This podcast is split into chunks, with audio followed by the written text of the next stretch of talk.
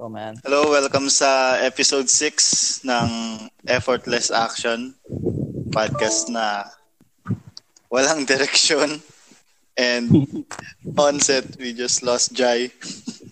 Oh no. Okay lang. Um yeah, kasama pa rin namin si ano, si JE our analytic boy, si Juno, resident reclamador natin, Reklamador. and si Jai na na-disconnect Ah, Pero babalik si yun Jay. for sure. And yung guest natin tonight is a student of biology na naghahanda na rin for the dreaded online class, si Adi. Adi. Um, hello po. Adrian. Ad Ayun. Adrian. um, ayun. Ah, tinanong ko pala si Adi, merong ano, first things first, may mga ano, may mga social pages ka bang gustong promote? Oh, um, meron. Ah, yung page ng organization namin sa school, Mm. PUP Society of Biology Student. Um, ma- maraming magagandang bagay doon. Ayun. Paano Um, nila up- mamakit? Ay, sige. Ah, meron Facebook page, ayun, PUP S- SBS. Um, Twitter and IG din, as far as I know. Meron din. PUP SBS din, ayun. Ayun Sir- lang. Search lang nila PUP SBS, no? Yes. Wait, meron pa pala isa. Um, yung organization namin ng LGBT, isang LGBT group sa PUP, um, PUP Kasarian Land. Ayun. Same din. Um, Facebook, Twitter, and IG, search nyo lang PUP Kasarian Land. Ayun. PUP SBS on Facebook, Twitter, and IG, tsaka PUP Kasarian Lan on the same platforms, right? Yes po, yes po. Tsaka yung ano, yung um, di ba nagpi-pixel art ka? So, Uy, wag na yun. Pero Ayaw sige. Um, Ixoradi. I-X-O-R-A-D-I. Ayun. yun. Um, nagpo-post ako doon paminsan-minsan kapag sinisipag. Ayun. Ito sa mga hobbies ni ano, Adi. Mm. Eh, IG man. Baka meron IG. Facebook lang yung um, Ah, yung- art page. Ah, ah. Sige, sige. Check in. Ixoradi. Nakita ko yung mga ano eh, yung mga pixel art ni ano, ni Adi. Um, pag nagpo-post siya kasi talagang madalang Ay, check. Nahiya tuloy ako dun sa, ano, sa ginagamit kong avatar. Pixel art na it's not that good. oh. Um, So ano pala yung ano? Um sabi mo sa akin Adi ano pala nag nagbigay ka ng speech recently about saan yun? Kwento mo. speech? Speech or parang Um, ano ba yung sabi mo lecture? Ah, parang um, round table discussion, ganun. Mm. Kwentuhan, ganun. Tungkol sa mga insekto. Kasi interest ko sa biology, yung entomology, study of insects. Tapos, ina-encourage ko yung mga lower years, especially second year and first years, kasi um, hindi pa sila nakakapi... Sa, gato kasi, sa biology kasi sa PUP, merong specializations pagdating mo ng third year. So, mamimili ka kung plant bio, animal bio, or microbio. So, um, yung second years and first years, hindi pa sila namam- nakakapili ng specialization. So, ina-encourage ko silang mag-aral ng entomology. And unlike sa mga third years kasi na nakapili na sila, so hindi kahit i-encourage ko sila mag-study ng entomology, baka hindi nila yun ma-apply sa current major nila, ganun. Ayun. Bali, every Sunday siya. Ento Chica. Yan. every Sunday um, Yes. may ano ba yun? May broadcast or wala? Parang private. Wala. Oo. So, Mm. usually pag ganun kasi plant tsaka animals eh, no? Yung kinukuha. Oo. Pero what makes you lean into ano insects or entomology? Um, sobrang interesting kasi ng insects. Sobra. As in, sobra-sobra. Um, unang-una, sila yung pinakamaraming species count in the animal kingdom. Ayun. Um, almost a million species described. Then, sobrang daming undescribed pa. So, ma- magandang pag-aralan yung entomology kasi laging may bago. Hindi, ayun, hindi ka mawawalan ng, ng magiging interest. Mhm. Kasi napakadami pang hindi na describe species. Then, um, insects, parang tinitake, tinitaken for granted siya. Tama ba yung word? Taken, tinitake for granted siya kasi yung ibang yung mga tao hindi sila um hindi sila masyadong educated in in um in handling animals ganun. And uh, I mean ang dami nga ang dami nga nating nababalitaan na parang cruelty on pets ganun. Um pets yun na ah ayun yung mga hayop na parang nagkakaroon tayo ng bond tas nagka, meron pa rin cruelty na nangyayari. Tas paano pa kaya sa mga insects na um na iniintindi yung mga sarili nila ganun. So, and maraming tao yung parang um, takot ganun. Takot.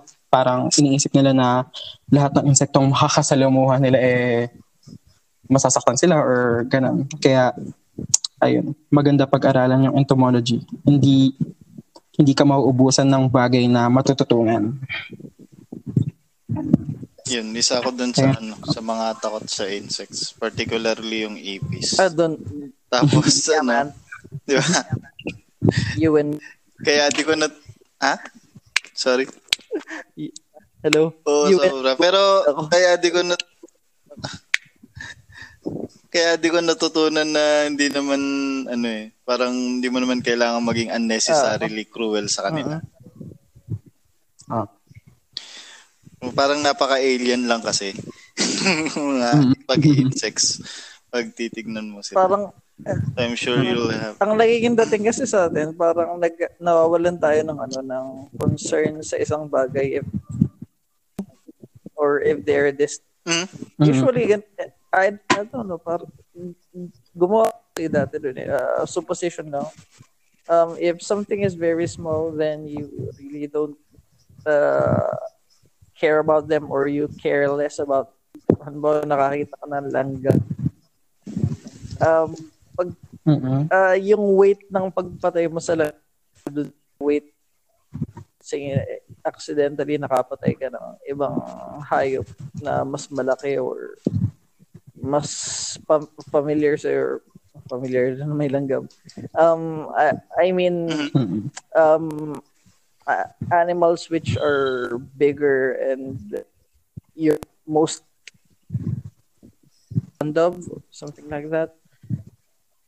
Langgam madaling patayin or other small creatures. I don't know why. Medyo maliit. It's we seem to lack the empathy for them or something like that. Nawawalan tayo ng empathy. Mhm. True. I get what I mean Yun. Eh, eh, Yes. halimbawa Pero,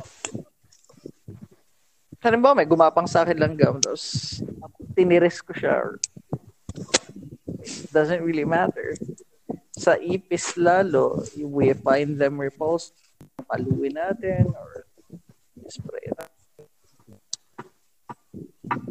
and Ayun. uh, yeah ayun Which is wrong, di ba? Kasi, ayun, hindi naman, um, kapag pumatay kasi tayo ng maliit na hayop, hindi, siguro iniisip natin na wala siyang epekto sa atin, ganun. Kumbaga wala tayong mafe-feel na kahit ano kasi una-una, hindi natin sila nakakaban. Yung sabi niya po nga po, wala tayong fondness sa kanila. Tapos, iniisip natin na, ay, mabilis naman niya magparami. So, okay lang na patayin pa, ko tong yun pa. isang pipis na, ay, isang lang na kumakain sa akin.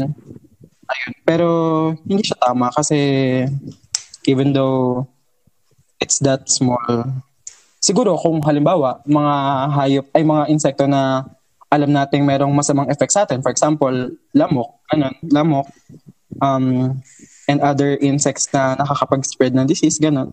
And, ayun, siguro, mahalag, ay, mag- maganda na patayin natin kasi hindi lang tayo yung maapektuhan nun. Pero kung halimbawa man na may isang insekto na parang wala namang ginagawa sa atin, gano'n, gumagapang lang, pwede mo namang ilipat ng kagapangan, ganun. I mean, Uh-uh. hindi naman siguro mahirap yun. Uh-uh. Ganun. Oo. Especially sa mga, I mean, sa, at siguro medyo um, katanggap-tanggap pa kasi nga um, most ants ay uh, naninirahan na sa colony. So, pag may pinatay kang isang gumagalang langgam dyan, ibig sabihin, hindi siya important. I mean, important siya sa colony, pero that individual is not. So, I mean, kasi siya lang naman mag-isa doon, kumpara doon sa colony. Yung impact. Parang, Siguro pwede, pero for example, solitary insects na na naninira na walang ibang kasama ganun. Halimbawa um maganda example ipis. Ayun hindi naman sila kasi wala naman kasi silang masamang effect sa atin ganun. Iniisip natin na madumi sila ganun. Madumi and um, naka, may disease na kasama ganun. Or nangangagat which is wrong. Ayun bali hindi siya maganda pwede natin siya itaboy pero hindi natin necessarily kailangan patayin ayun yun lang no? um, meron pa ako diyang ano, question. Like, um, may feel ba dyan sa usapan nyo sa entomology regarding that? Regarding that exact issue na sa feeling mo ano, parang Oo. Bale, napag-usapan namin siya nung first um, session namin. Kasi um, this coming Sunday, third session na namin. So, yung first session, um, parang basics of entomology, like um, ano yung mga mapapag-aralan pag, I mean, ano yung mga mararating mo pag nag-aaral ka ng entomology, ganun. Um, ano yung mga dapat nating malaman sa isang insekto. I mean, insekto as a whole, ah, hindi insekto na specific, ganun. Then, napag-usapan din namin yung parang body parts. Dun sa basics yan. Then, sa second session namin, pinag-aralan namin, ay pinag-usapan namin yung about sa um, importance ng entomology, yung yung effect, yung parang um, ano yung ah ano yung pagiging kung bakit importante yung ano yung ento- entomology at bakit dapat natin siya pag-aralan ganun. Then napag-usapan din namin yung um, iba't ibang ah, iba't ibang uri ng insekto like um, though even though iba-iba sila ng itsura, isa sila parang under sila ng one one um one group of animals which is yung insects nga. So ayun, napag-usapan na namin siya nung second second session yung parang bakit hindi dapat tayo pumatay basta-basta ng insekto. Ayun. Then balak ko din sanang linawin siya ngayong darating na Sunday kasi even though um nakapag nakata, makakatatlong session na kami um hindi pa rin sig- feeling ko hindi pa rin siya malinaw like hindi pa rin nagsisink in yung parang um, importansya niya kasi nga parang iniisip natin na na parang insekto lang naman yan, di ba? edit na kaya.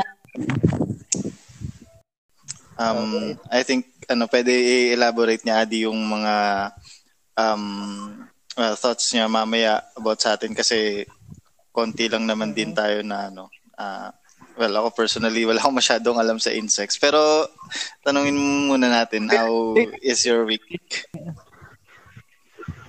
Adi Ako? how was your week pala Week as in ngayong linggo na. Um, oh Nakaka-stress kasi ang problema sa mode of learning ng PUP.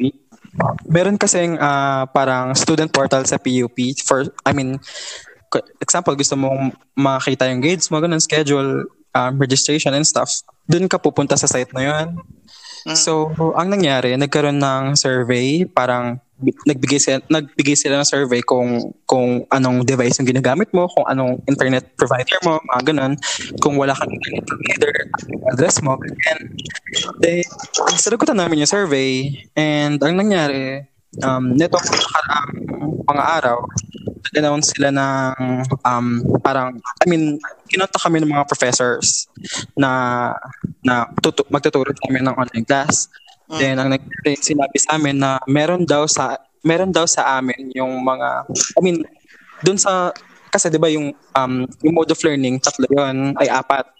Apat. Um, synchronous, uh, which is yung, um, yung makikipag-usap ka face-to-face, ganun, or makikall, or chat kayo ng prof mo. I mean, in real time.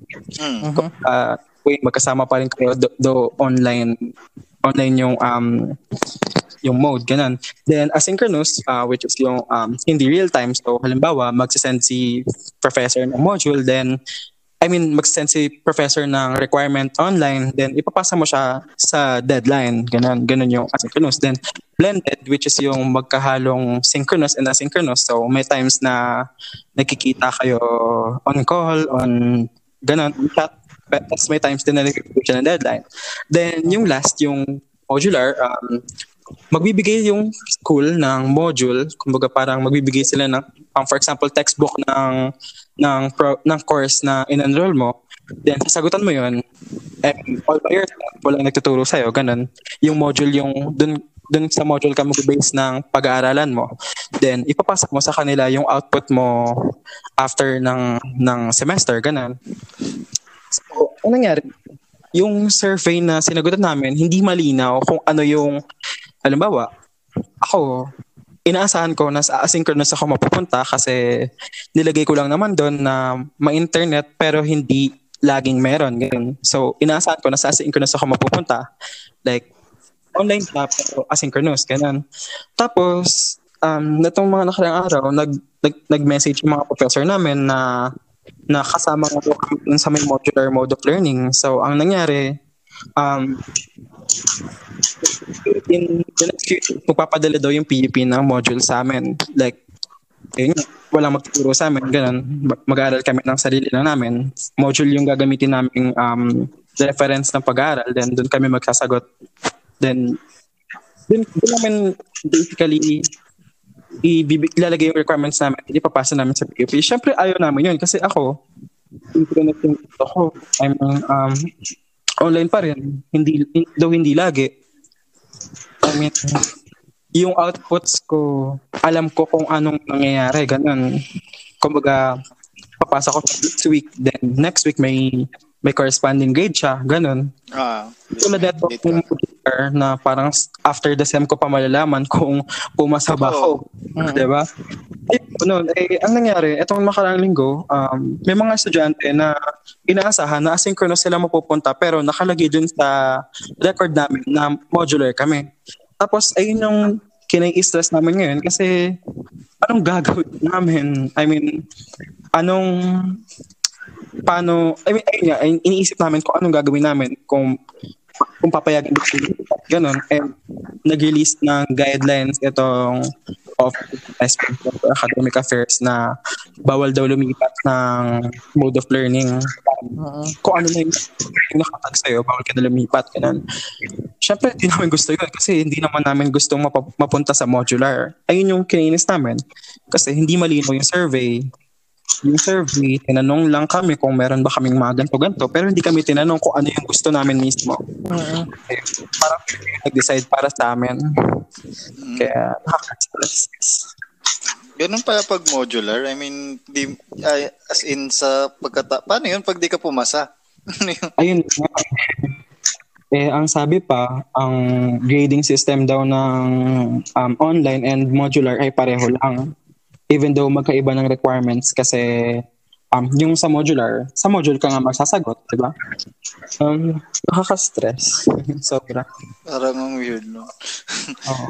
On a related note, si J.E. Renata, merong kinaka-stress dahil mag, nag, nagpe-prepare na rin to sa online class eh. Musta yung linggo mo man? Man, uh, where should I begin? Lahat, kami na-stress. Ano eh, chaotic. eh. So, I won't go into the into details kasi may stress din kayo. grabe, grabe man. Um, pero ano, ah, ako na may may ginawa akong plano para sa sa gagawin kong ano way of teaching. Something that would um the needs of my student. Sila. Uh, basta ano gagawa ko ng sarili kong paraan para maging maayos yung ano yung klase namin. Kasi pag hindi eh, wala akong maano, wala akong mapala if I'm um it's given to us. Ganun. So gumagawa ko ng sarili kong yun na lang. Sarili kong paraan afterward. siguro eh, if uh, uh, I get some good results, hindi, kukwento ko pa rin if I get some bad results. Either way. I mean, kila, Ano, ano, ano. Hindi, I mean, kila, Adi, may mga naka-assign sa kanilang modes of learning, eh, ganun din ba sa inyong teachers? Like, eh, pumipili ka ba or kung synchronous, Ayan, asynchronous, yung- or, Oh, yun talaga, yun talaga. Yung sinabi ni Adi. eh, that's that's the thing. May survey talaga. It's the usual thing. Ganon kahit saan. May survey muna. Um, from that, we're, we're gonna choose um, uh, what's suitable for our students. Kaya lang, ah hindi kami yung mamimili um, yung sagot namin magiging base dun sa ano uh, magiging base dun sa gusto ng stu- uh, student yung kaya nilang gawin actually yung need nila dapat dun maging ba so tatanong tatanungin mo pa rin yung Ano? estudyante hindi, Sorry. that, that's what I'm saying tatanungin mo pa rin kung saan sila okay mm, ayun which is good, Ah, which is good ideally. mm, idea Ano yung may tanong yata si Adi sa'yo? eh? Ah, sige, sige. Adi? Si Adi ba? Ah, si... Si, Ay, si Juno Jun. ba? Kala ko si Adi. Hindi, actually ako yun. eh. Kasi kasi, ano, uh, ewan ko, as someone looking from the outside kasi. Hmm. di naman ako apektado ng academic phase. Parang ang dami kasing sa akin na na kung wala naman palang tibay na na system na Mhm. na-establish kasi well, wala naman may gusto no maripat sa setup, di ba? Parang feeling ko kung ako estudyante, stop na lang muna ako this year. Parang mas advantageous pa sa akin.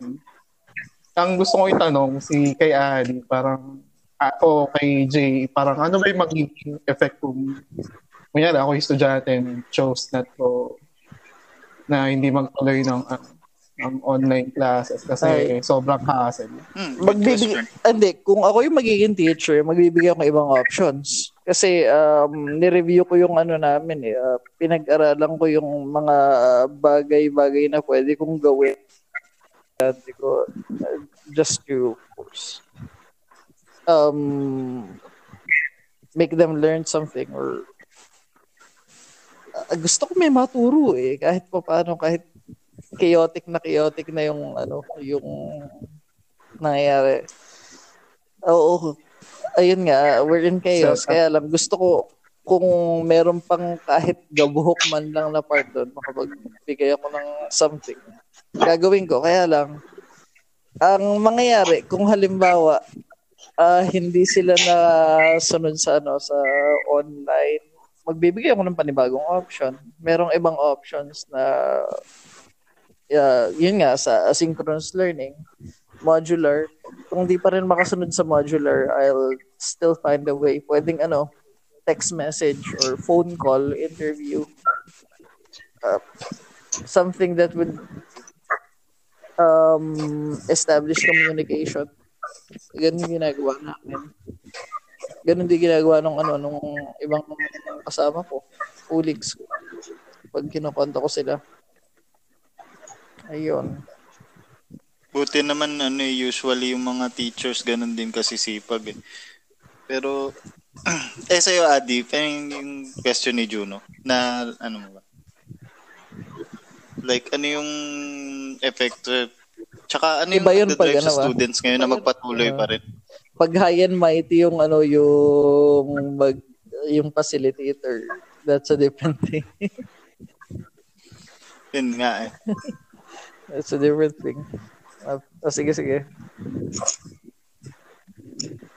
Nar- Narinig ko ba tayo ni Adrian? Oh, Adi, answer ka ba?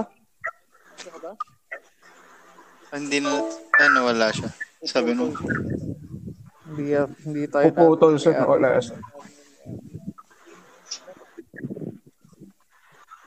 Na, na, nawala na siya. Oh. Baka sa nga. connection. ito nga, ex- example na yun. Ah, ayun eh. Example Wala ng pag-online. Eh, si Adi, ayun na. Example Um, Oo. Ah, Narinig mo yung question ni Joe?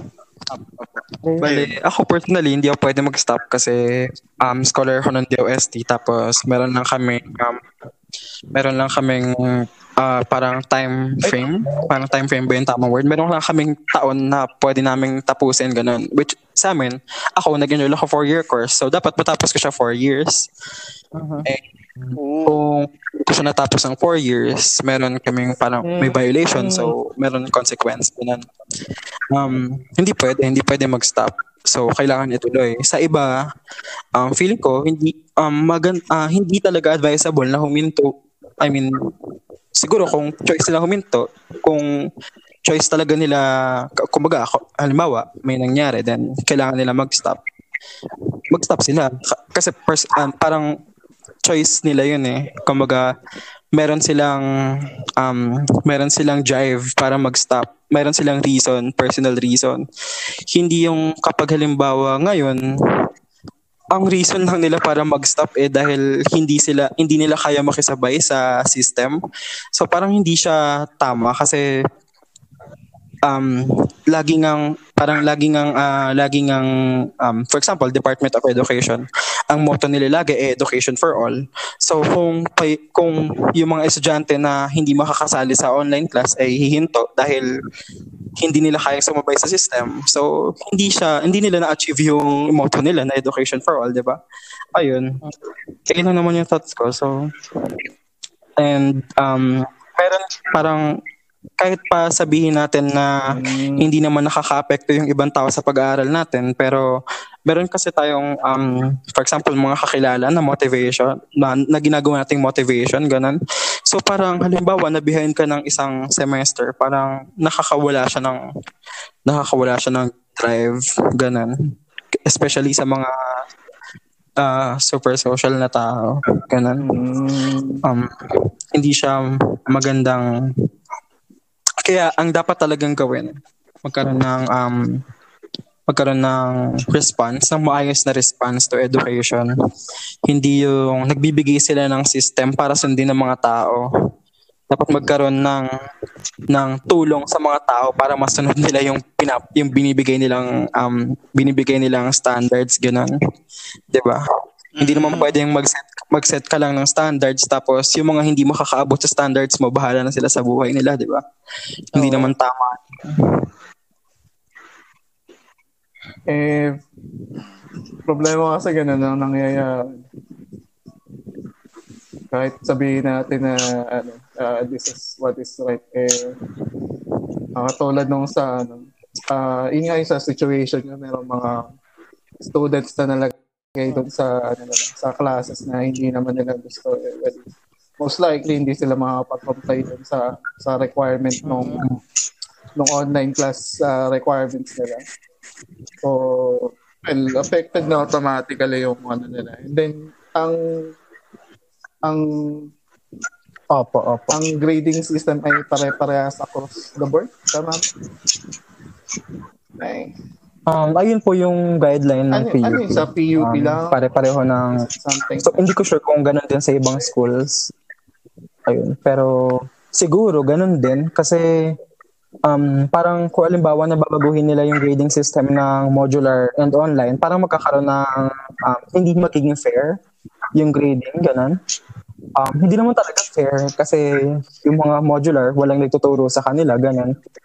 And dapat lang na magkaroon ng adjustment. Pero siguro magkakaroon siya ng imbalance dun sa sa gradings, ganun. Dun sa requirements, magkakaroon siya ng imbalance. So, ang ginawa, siguro, kaya ang ginawa nila, hindi nila binago. Parang, ayun, parang, Kasi ano, an- well, ito lang yung thoughts ko dun sa, sa well, online classes in general. Well, as a someone looking out, ay, ano ba, someone from the outside looking in sa education system. Kasi tapos, tapos na ako dyan. The moment na lumabas yung balita about COVID and then nagkaka paano nila ko consider yung safety ng mga estudyante sa online classes ang una kong sinabi dun sa kapatid ko na supposedly mag Mm-mm. grade Kala ka. Sorry, GB, hindi ko alam kung anong Ayan man. so sorry. Na mag-grade. Sabi ko sa kanya, parang ako mas ano advisable na na mag-stop ka muna this year kasi ah, gusto ko yung consider na tingin mo may matututunan ka ba sa ganitong setup. Or mm, tapos ang naging argument sa akin ng kapatid ko is, Mm. um, kailan ba mawawala yung COVID? So, yun, parang, parang nayugyug ako na ano, o nga, no, parang din- dinidelay ko lang yung yung something na baka magawa ng paraan the long run kasi hindi natin alam kung gaano katagal sa yung COVID. So, mm, these are like siguro mga immediate solution at the back of our head na sana mas merong mas magandang option pero Mm-mm. ito lang yung available. Mm. So, ah, pero ako, ako kasi sa isip ko, parang mas okay pa rin mag-stop. Pero someone na nag-aaral, someone na under pressure sa gagantong setting, ah, parang Sobra. sobrang hirap eh. Hindi na lang mag Okay. Hindi na lang Tsaka yung ano, yung Yes. sige, sige. yung minention kanina ni Adi about sa scholarship. Sa ring importanteng Ayun nga eh. Pa, ayun nga, sobrang ano din ng factor na yun na ano. Kasi scholar siya, hindi niya ma- I mean, Mhm. mawawala siya. Totoo. Scholarship. Na-surprise naman ako na hindi nila nagawa ng paraan yun parang consideration sa mga gustong mag-stop. Halimbawa na um, i-discount yung hindi naman yung discount, I mean i-postpone yung time frame na sinasabi or uh, to finish school. Kasi kung expenses naman yung problema eh, wala kang na, wala kang gagam- gagawing expenses doon kasi titigil nga siya eh. And may ano naman reasonable cost naman Mm-mm. like yung pandemic. Mm-mm. So, yun lang. Yun lang yung ano ko doon, surprise ko doon. Pero actually, in, pag, kung titingnan natin sa, kung titingnan natin yung bigger picture, hindi naman kasi talaga kasalanan, hindi na, wala, wala at fault, kundi yung, um, yung nagiging response sa, ano, sa pandemic. Kasi ayun yung root, root of all eh. I mean, Hmm. hindi natin pwedeng sisihin yung mga gumagawa ng alternative or yung mga hindi gumagawa ng alternative kasi hindi naman dapat gumagawa ng alternative in the first place in the first place. Ayun. Oo, totoo. That- That's Kung naagapan lang, no? Yeah. May, may, may tanong ako, Jay. Uh, being the resident, ano, historian, amoy. Sa ano, uh, in, in, in years or meron ka bang mga, ano, uh, mga reference na in time of times of calamity, say, nung World War, anong naging setup ng education system? Tigil sila Teka, teka. completely. Um, ano ba? Yeah, uh, historically or yung personal experience? Uh, uh, di ba nung ano, Uh, uh, historically, historically. dito, Spanish flu of 1919, 1920s. Eh, hindi ako familiar kung ano yung naging ano yung naging step doon pero paano ba? Pa- It's a different time, man. parang hindi naman sila ano eh. Parang hindi naman nagpatuloy nun eh. Parang life stopped uh, because uh, there's there's something very very serious that they uh, that people need needed to take care of. Ganun yung nangyari. Sa, sa, sa Spanish flu, it's more of, um, it's, it became, it had the word Spanish in it since they were Mhm. Parang they were more against Spanish. Instead of US and Britain, kasi they were all at war. So, kaya Spanish flu, kasi sila lang talaga yung naging transparent on Mm. the rate of infections they're having. Tapos parang may case na with San Francisco in the US that parang nagkaroon din sila ng wear masks na drive. And for a moment, tumigil yung rate or bumaba yung Mm. curve or nag-flatten curve. And then, after nun, parang nag-vaccine. May mga anti-mask uh, wearers din at that time. Mm. Tapos, drastically nag-increase over a few months ang rate of infection. Hanggang ginawa na nila ito na mandatory mag-wear ng Mm. mask. And that's hanggang doon na uh, flatten yung curve. After naging parang heavy, may heavy kanya realization for not wearing mask. Following safety protocols, health safety protocols. Mm-mm. Ang natatandaan ko lang kasi, ayun nga, sa Spanish flu, besides that, historically yung Ay, ano, Black Plague or Black Death. Which is, ano pa, parang hindi hindi mo siya masasite kasi for the modern world parang kasi noon yun nga eh they they they were always they were they were almost always at war. Ayun nga, yung na dyan.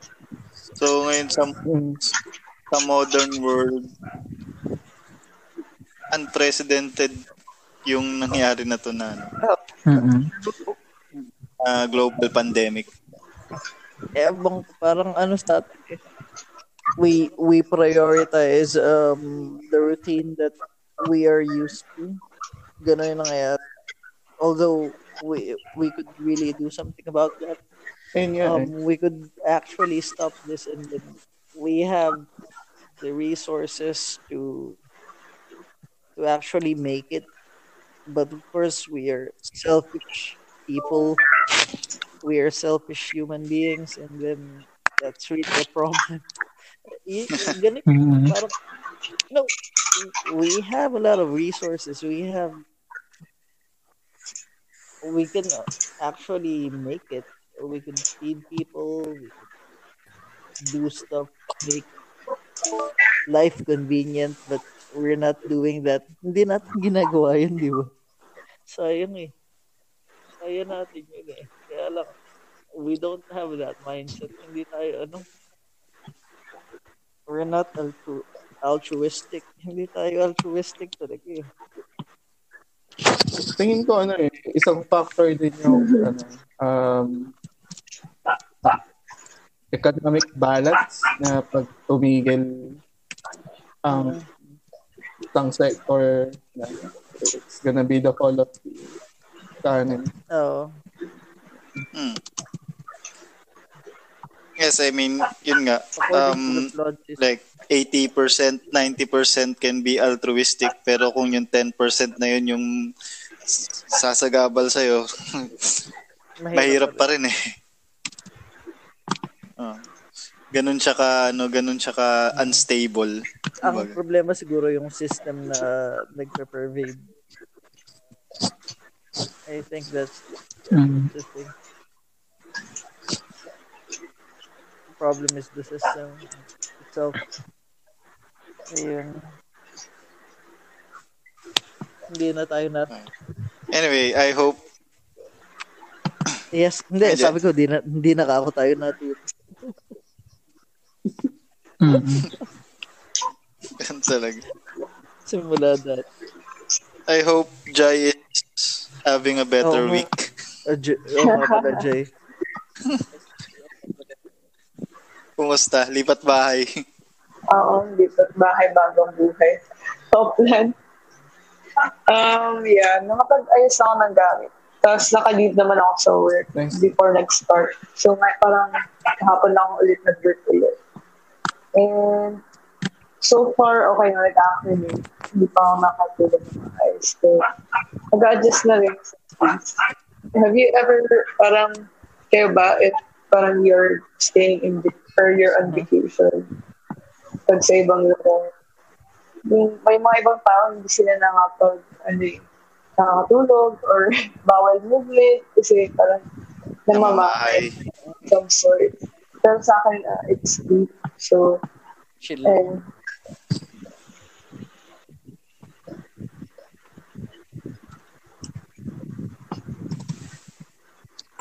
Kamusta pala yung sa labas nyo dyan? Kasi sa amin ang dami ng tao eh. Dito rin.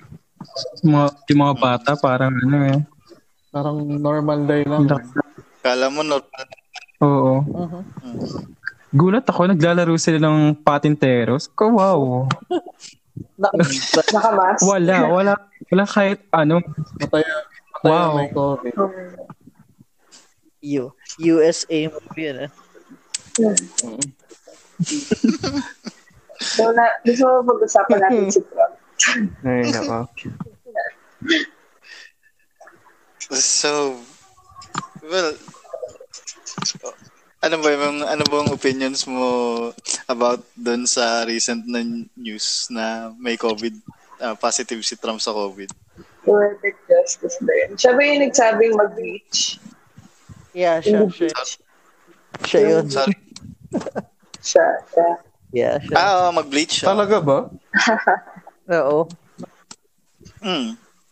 Like, binring up yun ni Biden sa debate eh. Sabi niya, um, di ba ikaw yung nagsabing ganyan-ganyan, ganyan-ganyan. Um, yung dinismiss lang niya, sabi, that was said uh, sarcastically, man. Ha? Ano, basta Parang parang ano, ganun ah. yung ano niya. Mana siya ng, ano, ng training ng troll ng ano, BDS na. Para Matag siya ng seminar. familiar, familiar na familiar sa atin, no?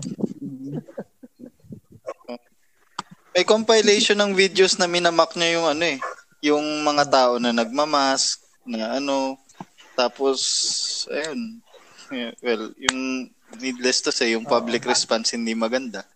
Kasi ayan siya ngayon. Positive. There are people naman na nagsasabi na it's a ploy para ma-delay niya yung election, para maiwasan niya yung debate. siya, no? Di ba ganun din si Bolsonaro? Before. Hindi, ano, incapis, incapa, incapacitated na siya kagad mag-lead. Eh, hindi na lang silang ibang ano. Yun ang mangyayari. Palitan. Stupid move.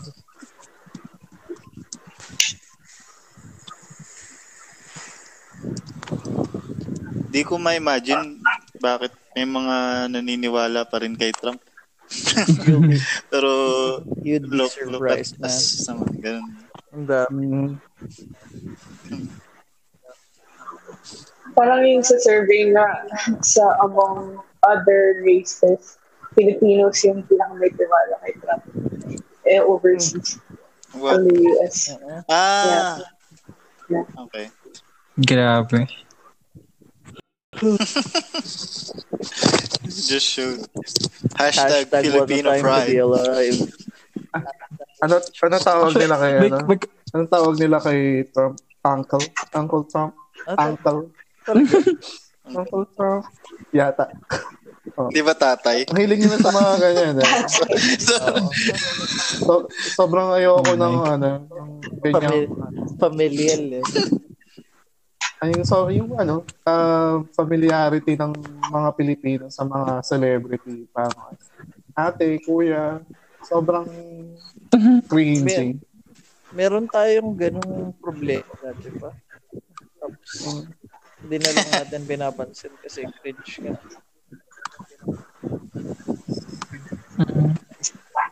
Oh, ano yun you were saying, Adi?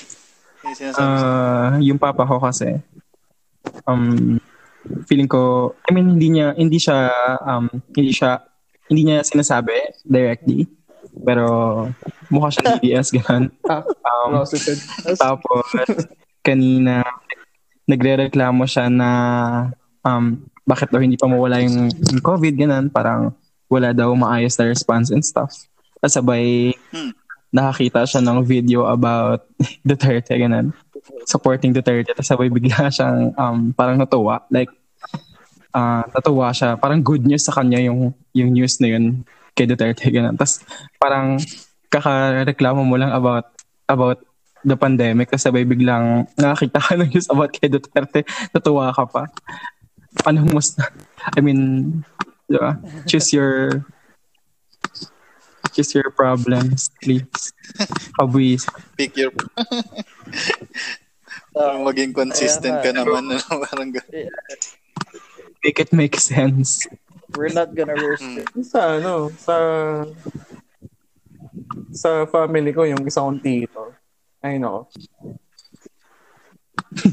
nag, nag, Mapapabuntong hininga ka lang. Nag-send ng, ano, ng picture doon sa group chat ng family namin. Ah, take note yung lolo ko, kamamatay lang na due to COVID. Yung sinend niyang picture is, ano, picture ng pagkain. Yun daw yung paboritong pagkain ni Digong. What? So, dahil, What are you trying to say, man? Sabi, ganun yung sa- sagot. Oo, ano eh. May ano, gusto mong may an ka mag-anak. An, An ka mag-anak.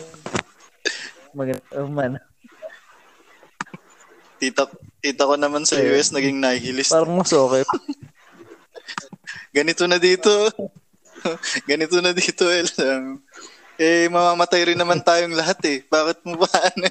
Yan yung sinasabi sa akin eh. Nag- naging, Sabi ko, wow. meron pa silang ano eh, yung, naging nahihilit. meron pang yung, at, meron silang ID na ano, pag daw pinilit, ano, ay, pag ni-refuse mo ako i-admit doon sa building dahil wala akong mask.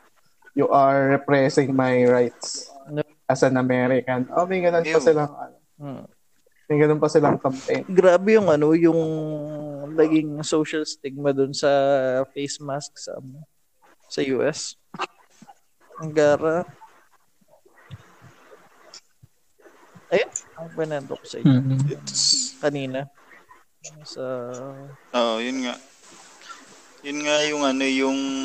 Ayaw nilang- tapos may Um, peer pressure and stuff like that.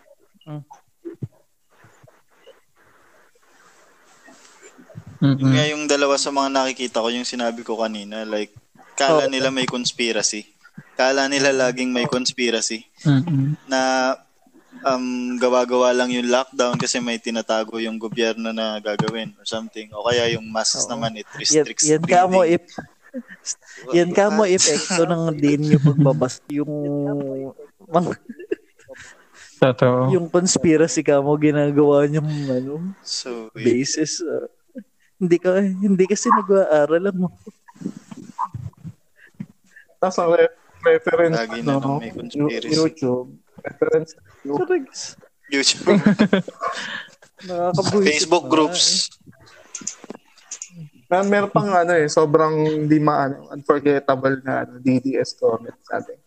Sa, ano yung mga pinagsasabi mo sa mga, ano, sa mga libro lang. Sabi, What?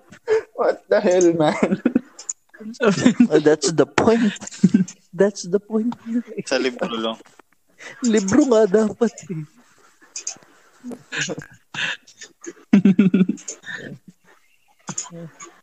Well, oh my God. Parang lagi, Facebook. Lagi nilang sinasabi eh, nababasa mo lang yan. Itong, ano ko, basis ko, narinig ko to, ganun. Parang, ano, parang ikaw nag-research ako. Napanood ko Parang to, eh. ganun. Ikaw nag-research ako ng, ng chismis. Ganun. So bad na hindi lang dyan nag stop pati dun sa ano sa history, di ba? Merong mga nagpapasikat na Uh, revisions, I mean, alam mo yun?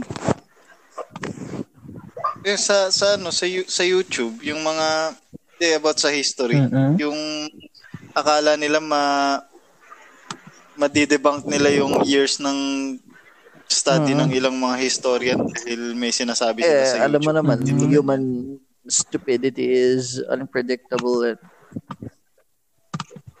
uh, uh, intriguing. Akala Eh, ko infinite, infinite. pwede, pwede. Unpredictable and Infinite. infinite. Oh, infinite naman talaga eh. Di ba? Pero paano pag ano, pag yung mga ganyan nagpo-propagate naman ng mga ganyan eh, si yung presidente natin mismo, threaten na siya na i-stop niya daw Ah, FB oo sa Pilipinas pala. kasi hindi daw nag-work sa purpose niya eh. This is very weird. ang ang hindi ko magets yung argument.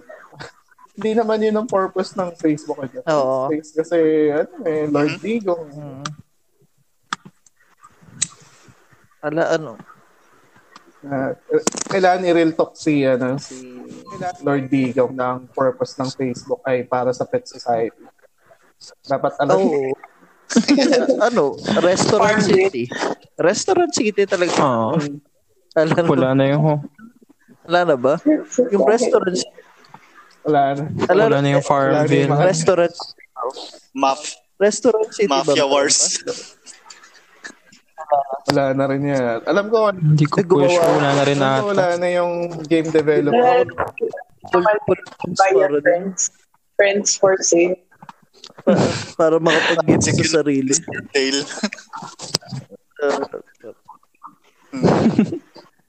Ano, si ang inaano kay Duterte 'di ba usually may mga sa mga ganyan may mga sinasabi siya na like kung ano pa yan kung wala akong pakialam kung pro Duterte o anti Duterte yan. Patayin ko kayo mga ganun. Yung ganun lagi. Parang meron siyang impartial na sa mga ganyan. Pero ngayon ano eh one-sided siya eh. Talagang Hmm. hindi niya hindi niya kinonsider na meron talagang nag spread na fake news. Kasi kung if you wanna show na may care ka dun sa issue na yun, hindi lang naman fake news about sa'yo yung ano mo yun. Siyempre fake news din um, fake news din in favor of you. Kasi ayaw, ayaw mo rin naman na maging um, yung image mo is mapopromote pero fake naman, di ba? Kung Right. I mean, kung Ewan, ewan ko, parang deterior, or- parang deteriorating na rin yung mental health ni ano. Kailangan niyang pumunta sa Manila. Oo, kasi yun, yun talaga solution ba dito eh. Dolomite talaga solution para panumbalik yung ano natin, mental health.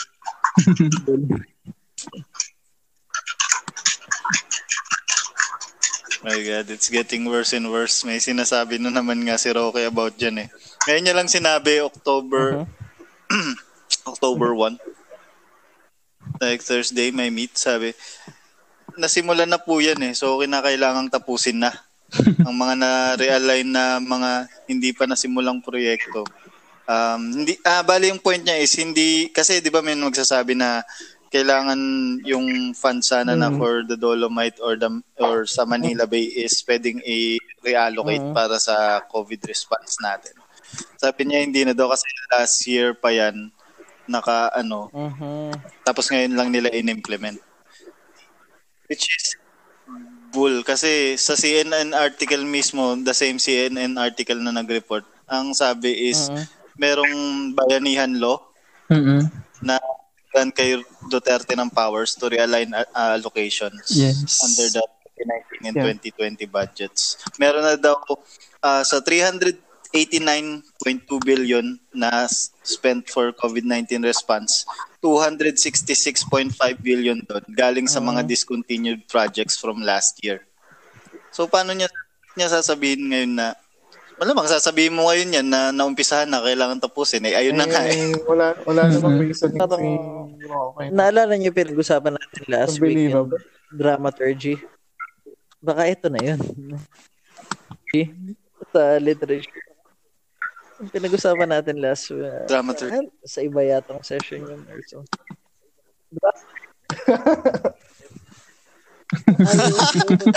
Hindi, sa inuman yun man. sa ano? Oo. Pero Yung- natandaan ko. Yung sa online inuman natin, ah, yung dramaturgy parang Oo.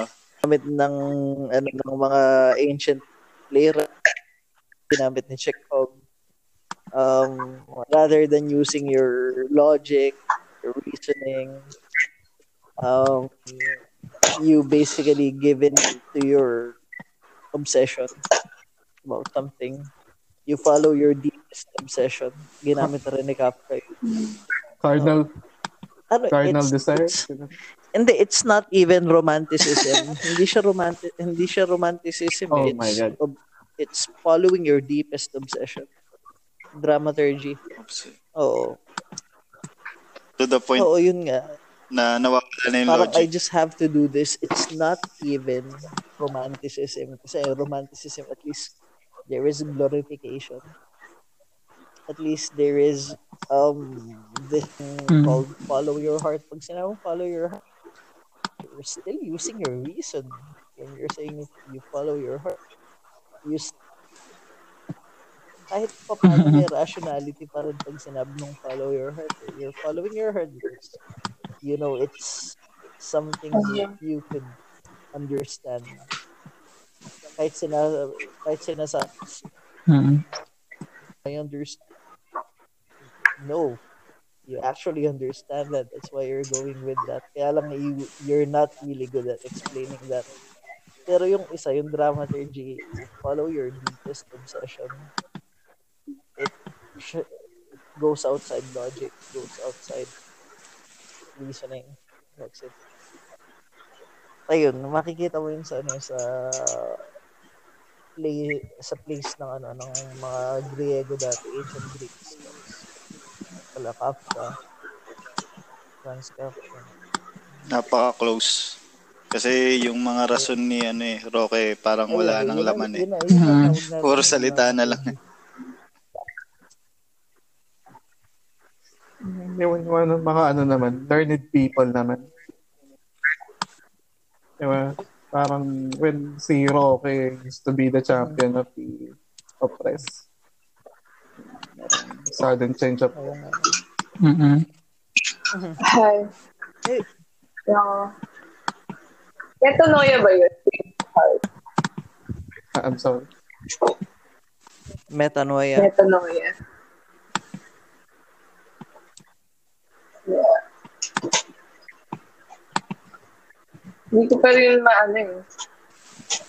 Yung sino, yung transformation niya. From a, a human rights uh, lawyer, um, debate coach ng UP. Tama ba? UP Law. And Yeah. then, here we are. Yeah, Cool, parkour eh. Parkour. Nakaka-disappoint no? Uy, Jay. Ah, sige, sige. Parang Tawag dito, yung Yeah. No more tendency. Ano sinasabi? Ayun, Jay. The books and the other stuff. Oo. Yeah, meron siyang ano, pamimigay na ano, na mga Ah, LGBT tama. planners. Oh, yeah. Magpahinga na tayo natin. kay ano. Hmm. Ngayon lang kami uli Kasi nagsalita pa- magpalit. Oo. Na sobrahan. Oo nga eh. Parang, ano, par, parang ba, ano Medyo ba, marami ngayon eh. ba? No, as much as possible, we don't dwell eh, sa, sa Mhm. topic kasi uh, baka ma-label lang tayo mga hater. na Saka ano eh, naka, parang ad nauseum na eh. Parang, ayun. Ay, yung sinabi, ad nauseum. Ah. Ayun. Uh, ang order sa, eh, yung kay Jay. Pero yun nga, about sa... Eh, oo. sa planners ni Jay, ano, plano ko kasi ililink na lang natin yung ano, yung yung link sa Shopee kasi wala tayong other way na ano. Pero ibibigay mo na yung voucher Tama code ba? ngayon dito. Tama ba yun? Mm. Pwede. Um, y- yung voucher code is AYTA20. It's AYT20? AYTA20. Ah, AYTA20. That's Alpha Yankee. Like, tang, tango Thank man. you. Thank tango. Alpha Yankee Ang na- Tango Alpha Ang naisip ko 20. kung ano thank you. eh. AYTA20. Sorry. ah. T-E-N. T-E-N-K. T-E-N-K-Y. Thank Thank you. you. Thank you. Pero ano, yung in-apply ko pala yun, wag niyong i-apply dun sa Shopee code. Nagwo-work kasi siya sa, ano, sa store code. Parang dalawa kasi yung lalagyan nung, nung voucher code eh. Tapos nung Mm. ah, nilagay ko siya mismo sa specific store code. Yun, tsaka siya gumana. Tapos free na siya. Bale, yung shipping na lang yung ano, sasaluhin mo. And makikita free niyo. yun if may free shipping voucher sila sa Shopee. So, Oo. Rin yun. Ayun. Ayun, may tatanong. May tatanong. Mm-mm. So, uh, Jan, Di ba pala can you natin? talk more about yung mga control, contributor ng ano? plan? Um, actually, uh, ito yung story niya. It was organized um, for parang first of its kind uh, as a LGBT planner, not just with a calendar and dates, but with- including the events yung nga, relevant sa LGBT rights. But also, yung that it's also informative, tsaka may actually sa literature and art included. Like, um, wala siya in, wala internationally or locally na ganong planner, kind of planner. Ganda nga eh. So- Sin- sino yung mga kasama mo Ay. dito? Uh, there are a lot. Um, pero yun, um, after that has been printed, um, we didn't really push through with sales. I mean, yung mag-organize, she did push through with sales, pero it didn't really, she didn't really parang um, continue with it. So parang I'm, I have my own copies. Kaya I'm giving it away kasi nga, ayun, nagbabawas tayo ng gamit ngayon dahil kakalitin natin. Plus, I also, although nabigyan naman na yung mga organizations such as um, BP Babayla and other everyday works, um, I also want to share it with other people who could appreciate it. Um, siguro, you know, um, learn from it. Kasi we designed the LGBT plan to be what to talk about. Hindi ganun ka, ano, yung Indian faith. Because it's um, also considered na a lot of people are not yet confident. to- Parang nagkakat ka, Jai. Sorry. Hello, hello. Ah, Ayan. hindi siya malinaw masyado. And a lot of people are not yet confident to come out of the closet. And, and they can leave it without being um, found out, getting found out.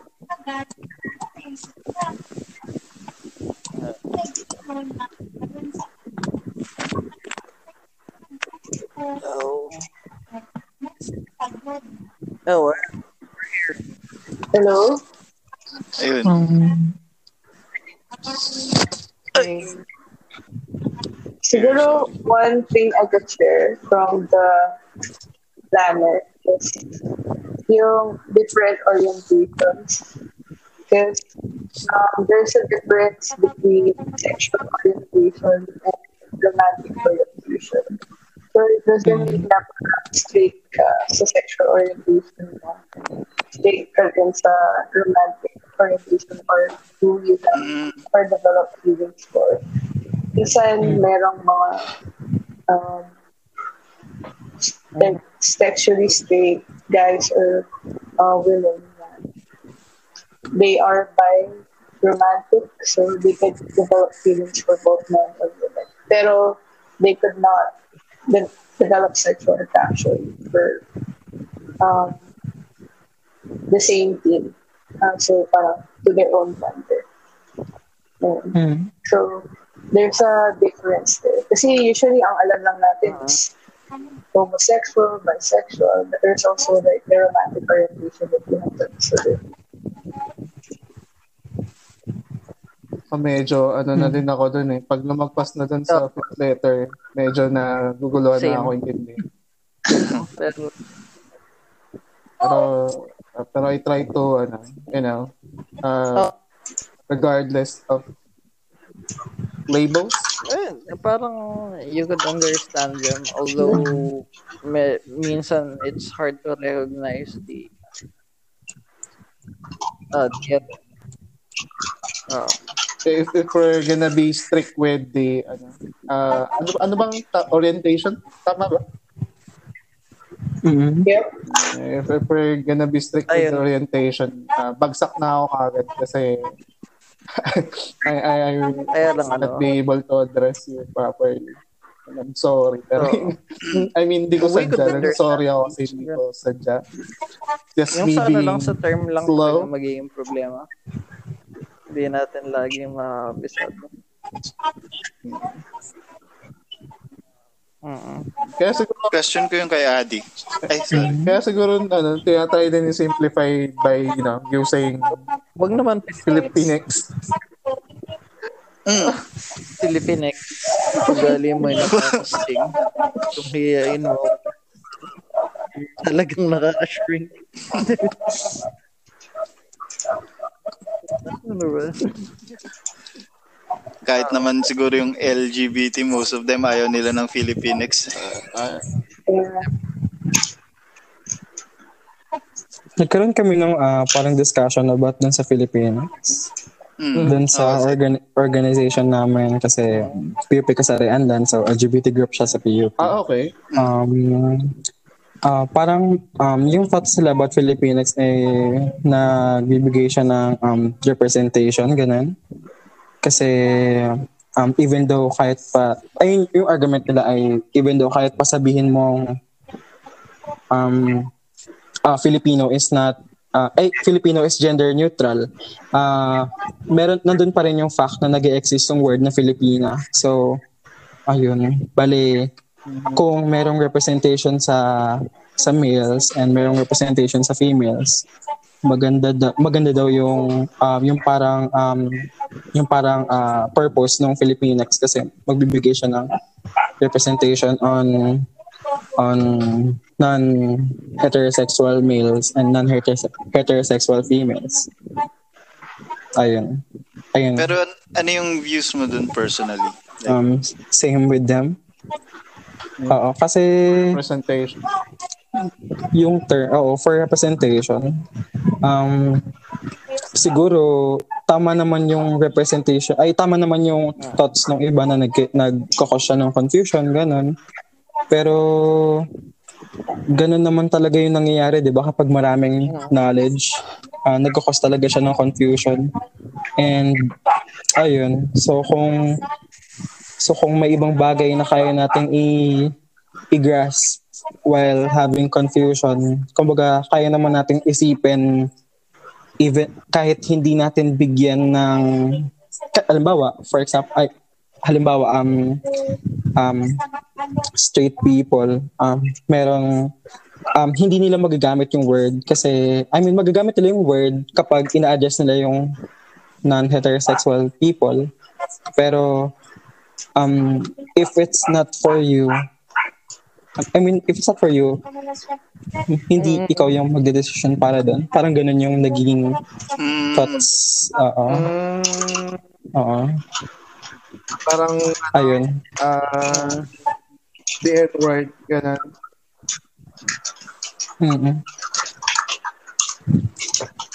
Well, I think meron din kasi siyang say kasi yun nga, it's not just about ano eh, the sexual orientation or Mm-mm, being mm-mm. gender neutral. Meron din kasi siyang label ng pagka-Filipino eh. So, mm I think everyone has a say kung yun man yung argument. Tsaka, ang original kasi na nabasa ko, ewan ko lang, maybe, ano, wrong.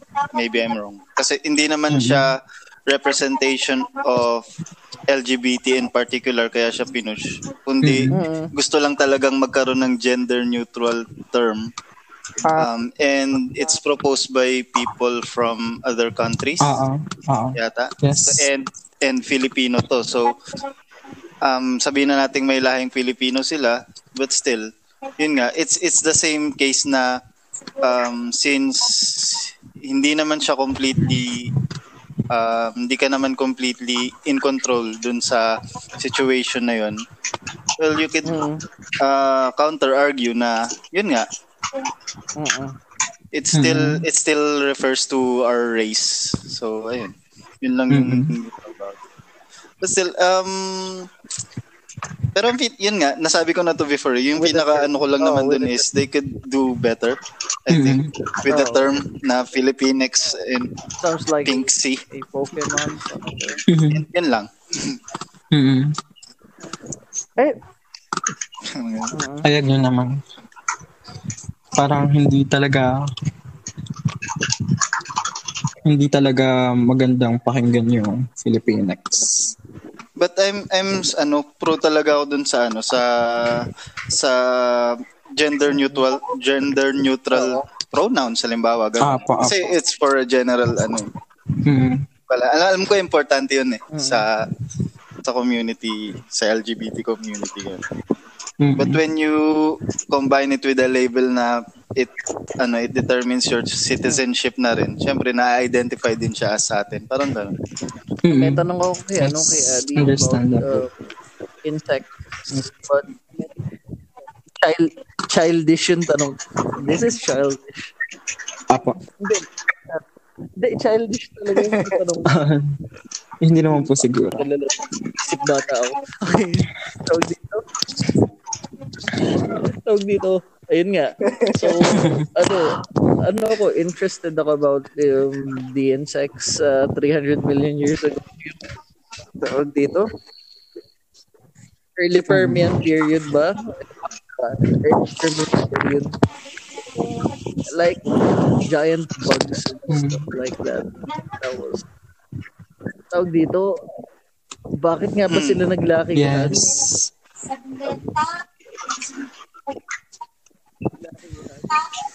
Um, kasi uh, as far as I know, um, insects kasi uh, they're um, most of them are herbivores.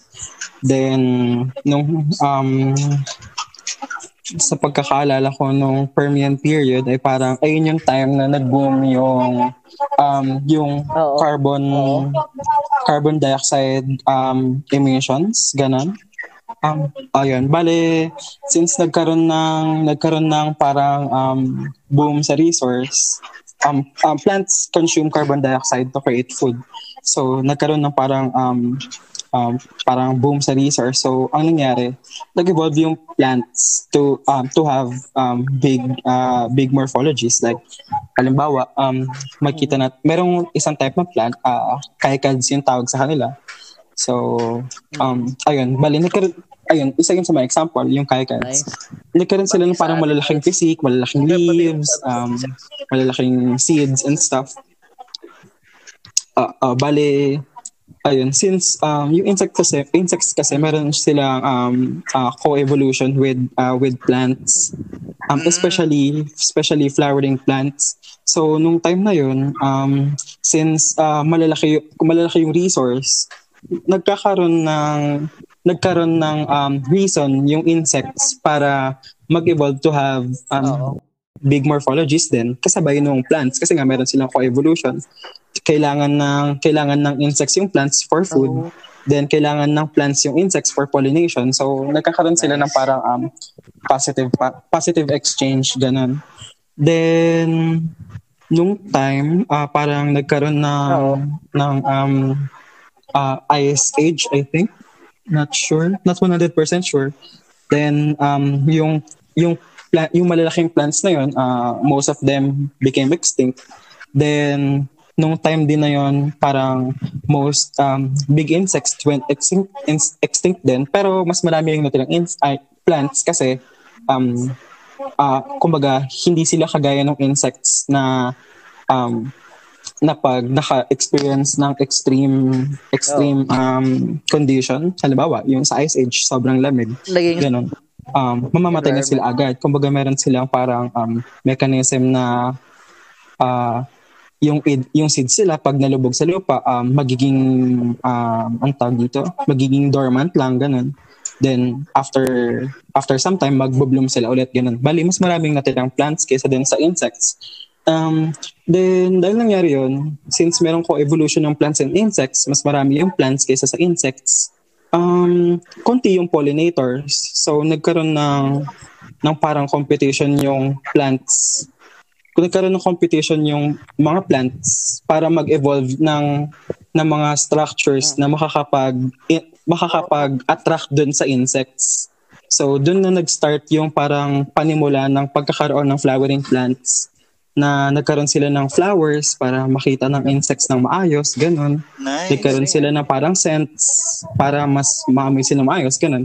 Then, ayun, since parang nagkakaroon ng competition between plants, yung insects, nawalan, um, parang yung plants kasi, yung competition yung naging priority nila, hindi yung paglaki.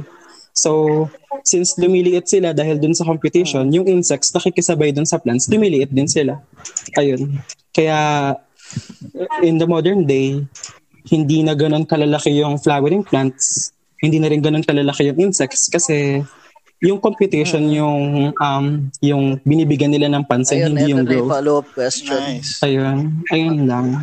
Ngayon, alam natin yung cause kung bakit uh, Galing. malalaki yung sex dati. Now, here's the other question. Why aren't we doing enough enough things to to make them grow bigger? Like, bakit? Ba parang sayang eh. sayang Ah. pagkakataon eh. eh. Hindi ko sh- Let's Oo. make insects. Oo. Maganda sana kung Uh, yeah, mm, maganda sana kung makakita tayo ng malalaking butterflies na. Pwede natin sakyan ganun. Mga ano, Hindi ba? Parang sa'yo nun. Mga Parang why are beetle. they doing Oo. Pero feeling ko kasi mas nagfo-focus yung human sa sarili nila kaysa sa ibang hayop. Kaya Ah, Pero hindi tayo oo, hindi tayo nagkakaroon ng man, mag-pursue kang gawin Mm-mm, yun. sobrang anthropocentric ng One day, society. parang make insects bigger. oh, oh, Masaya yun. masaya yun Jurassic Park. Ganda yung insect. diba? Parang Shit. di ba may, ano may, may theory na Centipedes the everyone's size of like trains, Ito pa rin. diba? Parang pa, ah, yung insects? uh, insects. Uh, so, Pag, pag wala na tayo, nandito pa rin sila kasi napaka, I think, sa, yun nga, sinabi rin ni ate, meron din kasi silang ano eh, resilient sa extreme condition. Eh.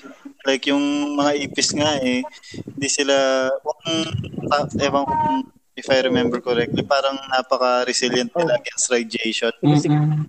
Uy, ay, itadibang ko yun. Ah, hindi ba? Sorry. Okay. Oo, hindi. Kasi, um, hindi, wala silang reason para maging resilient sa radiation. Hmm. Ganun. Kumbaga, Kasi hindi sila... sense na mag-evolve sila ng ganun, di ba? Ah, ah, true. Wala kasi silang um, enough exposure. Oo. Ganun. Hindi sila expose nun sa, ng sobrang tagal na panahon para mag-evolve ng defense mechanism laban doon. Oo. I'm So, today isa yours. siyang... Isa siyang malaking kasinungaling. Saan kaya nang galing Siguro, yun? ah, feeling ko sa episode yun ng Ben 10. Yung, may isang episode Oo. yung Ben 10 na may kalaban sila dong Insect Man. Ganon. Tapos, ah, parang papasabugin niya yung nuclear power plant Damn, something. Tapos, Oh. pinaprotektahan niya yung sarili niya gamit So, ipis. Sobrang weird nung episode na yun. okay. tawag dito. Ah. Creepy yung episode. yung target Sabihin, Putik na yan. The life has been lie. sabihin ng ano, Mm-mm. Sabihin nung nanay na ipis doon sa mga anak niyang ipis. Kaka-cellphone niya. Ano yung 5G? Yun pala, yung target grade, uh, ano siya? An- anong organism siya? How would you uh, how would you categorize uh, classify Um, classify tardigrades.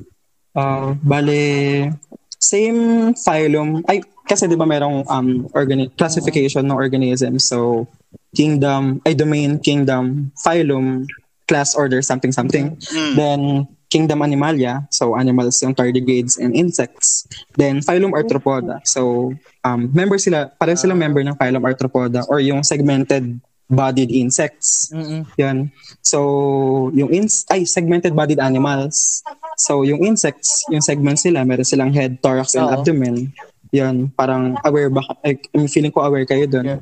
Then, yung tardigrades, meron din silang segments even though hindi sila hindi specialized yung iba nilang segments kagaya ng sa insects pero may segments sila. So, member sila ng art arthropods. Nakaka-survive sila Then, sa, Yung mga may sa carapace. space.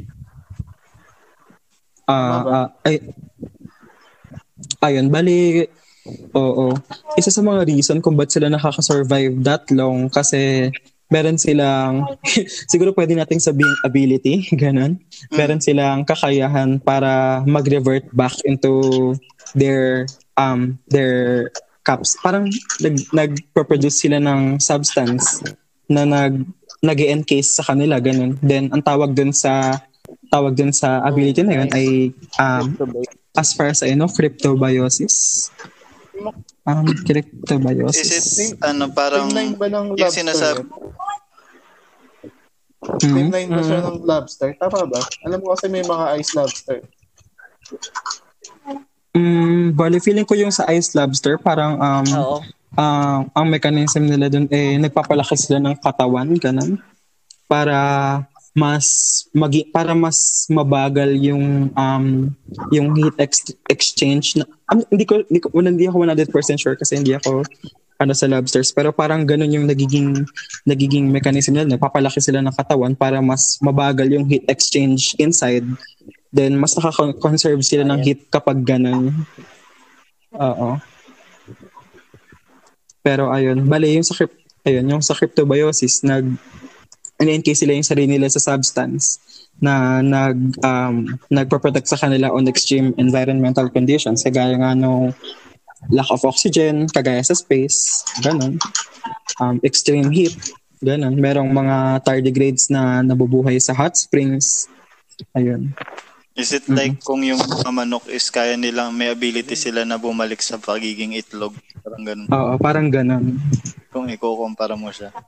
Oo. Even though yung tardigrades, kapag nag-cryptobiosis siya, adult pa rin siya. Ganun. On that, Pero na, nasa cryptobiosis siya. meron ka pa bang mga interesting insect facts na ano, Parang- you think important siya i-debunk? Yung mga common knowledge. Ganun. Um, i-debunk. Mm, na pinan, ah, pinaniniwalaan ng marami na katulad nga nun, sabi ko kanina, akala ko yung ipis eh resilient sa radiation. Mhm. Mga popular Mm. knowledge na Hindi ko sure sa i-debunk kasi hindi ko hindi ako familiar sa eh yung sa yung sa fact lang na maraming takot sa insekto dahil akala nila lahat ng insekto eh makakasakit sa kanila ganun. Siguro ayun yung isa sa mga dapat nating hindi paniwalaan kasi hindi talaga lahat sa sobrang da- 1 million plus species tapos sobrang konti lang doon like 20 plus lang yung kayang mag mag um, mag induce ng diseases ganun parang hindi siya discernible even though ang laki ng impact nung nung konting species na yun in terms of pagkakalat ng sakit ganun na pagiging peste and stuff. Um hindi siya reason para idama yung ibang insekto.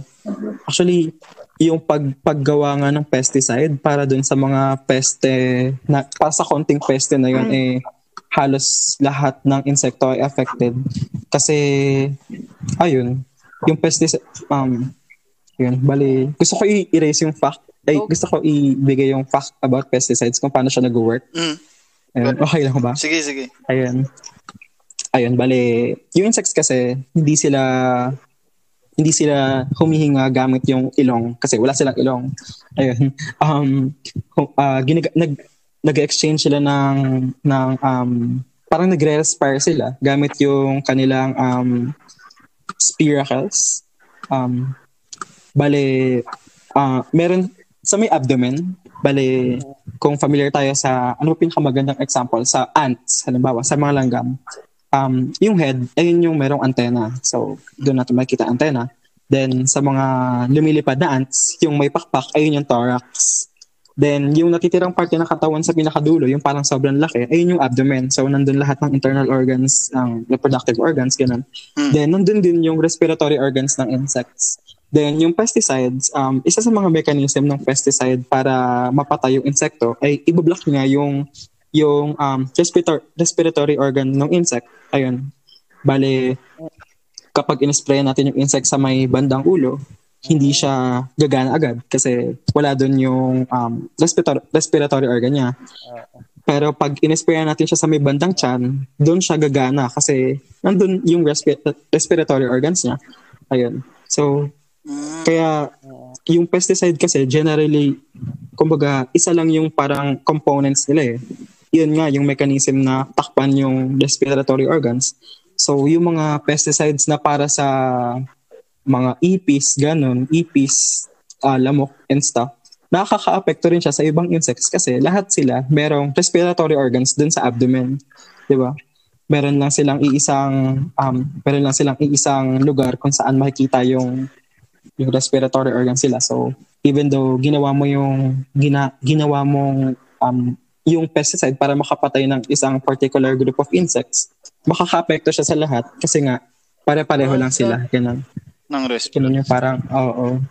Parang yung pesticides pala is like, ano no, is like, pag i-sprayan mo ng, halimbawa, kung para sa humans, i-sprayan mo siya ng parang, um, hindi ko maano yung term. Basta, mag spray ka ng mucus na mag stick dun sa ilong natin para takpan. Yes, parang Ang ganun. dami din talaga ano, siya. pesticide eh, kahit Mm-mm. sa agriculture. Yung Nakakasad.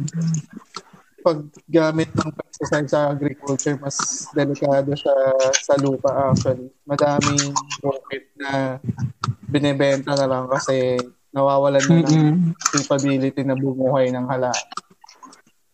Dahil sa pesticide. Mm-mm. Ganun siya ka-potent. Oo. Oo, kasi, Isa rin sa mga reason eh dahil ayun nga napakabilis magparami ng insects. Tapos parang since um yung pesticide chemical siya ganun. Nagkakaroon talaga sila ng parang um defense dun sa chemical. Tapos um kaya nawawalan siya ng ng parang effect in the long run kasi lagi hindi natin hindi natin um pinupunto yung parang root root problem eh. Kasi yung root problem kasi ng mga peste ay yung bilis nila magpadami. Hindi yung paghinga nila, ganun. And if that makes sense, di ba? Yep. Um, magandang response sa... Mm-mm, nag-a-adapt sila para makontra yung ginagamit natin sa kanila, ganun. Isa sa mga magandang magandang response dyan sa pag eradicate ng disease, disease-causing insects ay yung sa Singapore. Nabalitaan niyo ba yan? Mm-mm, yung nag ano sila, nagge-genet, nagma-modify I mean, I mean nag tag dito, nag pinipili nila yung mga Aedes aegypti. Kung familiar kayo sa Aedes aegypti, sila yung um, dengue dengue causing uh, mosquitoes. So, pinipili nila yung mga Aedes na may gene na hindi yung gene na hindi kayang mag magpakalat ng dengue. So, ayun, ayun yung binibreed nila. Pinapadami nila yung mga merong gene na hindi nagkakalat ng dengue. Tapos, ayun, suc- ah, so far, success siya kasi yung mga tao, merong Aedes dito sa lugar niya, hindi siya magkakadengue kasi even though nandyan pa rin yung lamok, wala na yung root problem, wala na yung gene na nagkakos ng dengue. Ganyan. Magandang response siya. Tapos hindi pa siya hindi pa siya ah, hindi pa siya um, parang pro, hindi pa maapektuhan yung ibang insekto kasi syempre gene ng mosquito yun eh, 'di ba? So sa um, specifically for for mosquitoes lang siya, 'di ba? Ang maganda dun. Oh my god. hmm.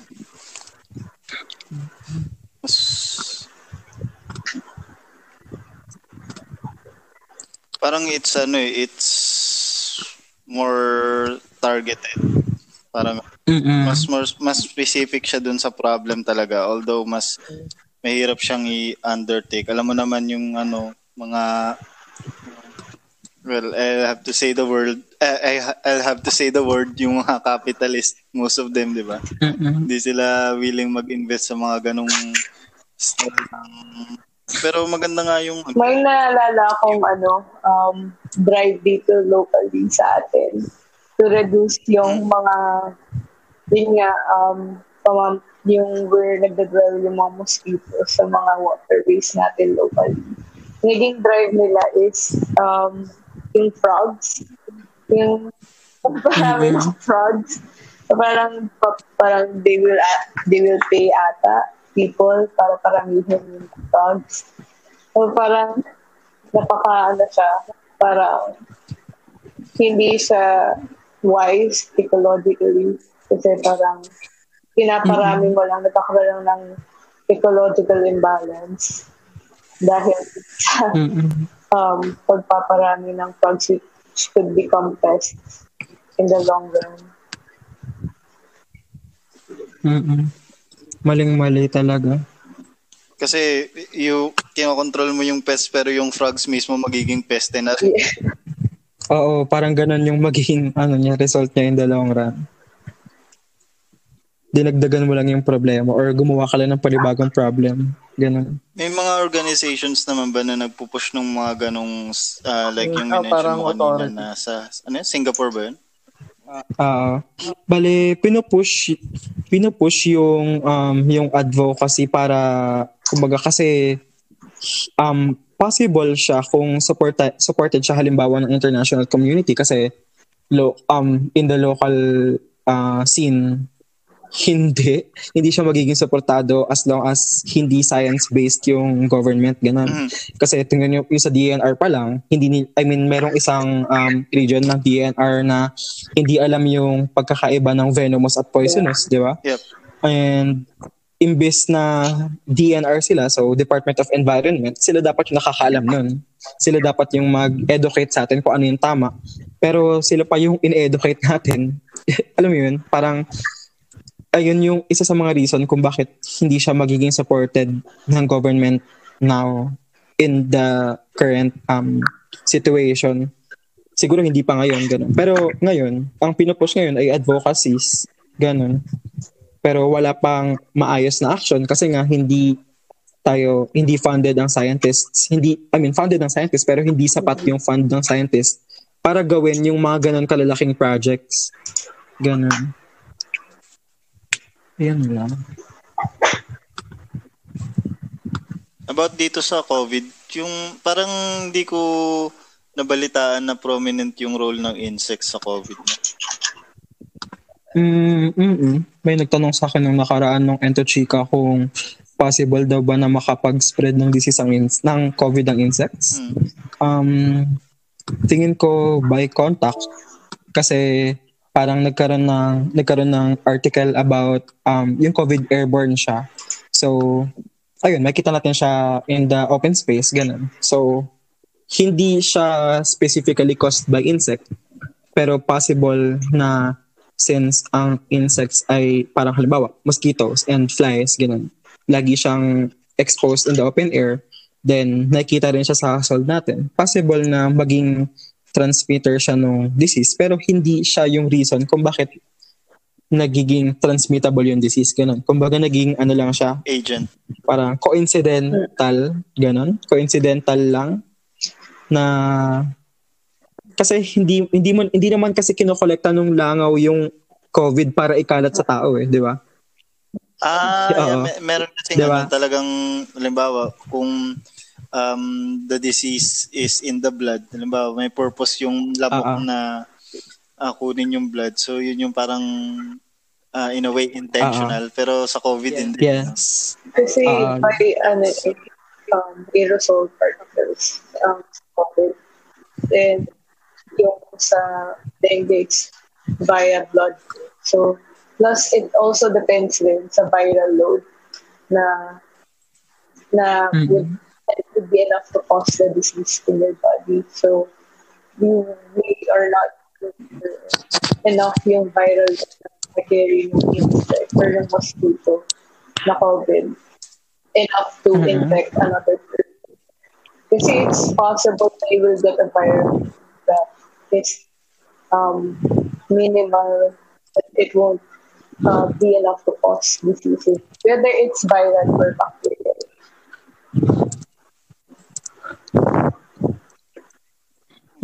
So, hindi ko po masyadong narinig. Hello, parang nagpuputol. Nagpuputol. Oh, medyo hindi. I feel sad. Pero yeah, viral load. Depende pa rin sa viral load or rami ng makikerry ng vector na yun. Ah, vector. Yeah. ah, Yeah, parang depende sa kung gaano kung ano yung kaya lang nung nung host. Yes. Uh, Ganun. Parang hindi parang in the current situation kasi napakalaking issue pa ng COVID so parang um hindi pa hindi pa magkakaroon ng rason yung insect para i-adapt siya, ganun. Kumbaga siguro kung yung ano nga, zoonotic disease yung COVID so galing siya sa bats sa pagkain ng parang bat species dun sa China. So, um, yung bats, kaya nilang i, i ah, parang dalin yung virus kasi meron silang, um, ayun nga, kagaya ng sabi niyo, meron silang viral load. I mean, kaya nilang dalin, ganun. Pero kung i-compare natin siya dun sa kakayanan ng insect para dalin siya, siguro hindi pa now. Pero kung halimbawa man na in the in 100 millions of years, for example, mag-evolve sila, ganun. Siguro, ayun yung time na makikita natin siya on lower lower animals, lower scale animals. Anyway, hindi ko pa pala natatanong kanina si ano. Si Juno kung kumusta naman yung week niya. Ayun. Ah, well, ang buhay ko naman umiikot lang sa bahay. Mga po sa, sa, sa trabaho. Okay. Mm-mm. But meron kami bagong laruan.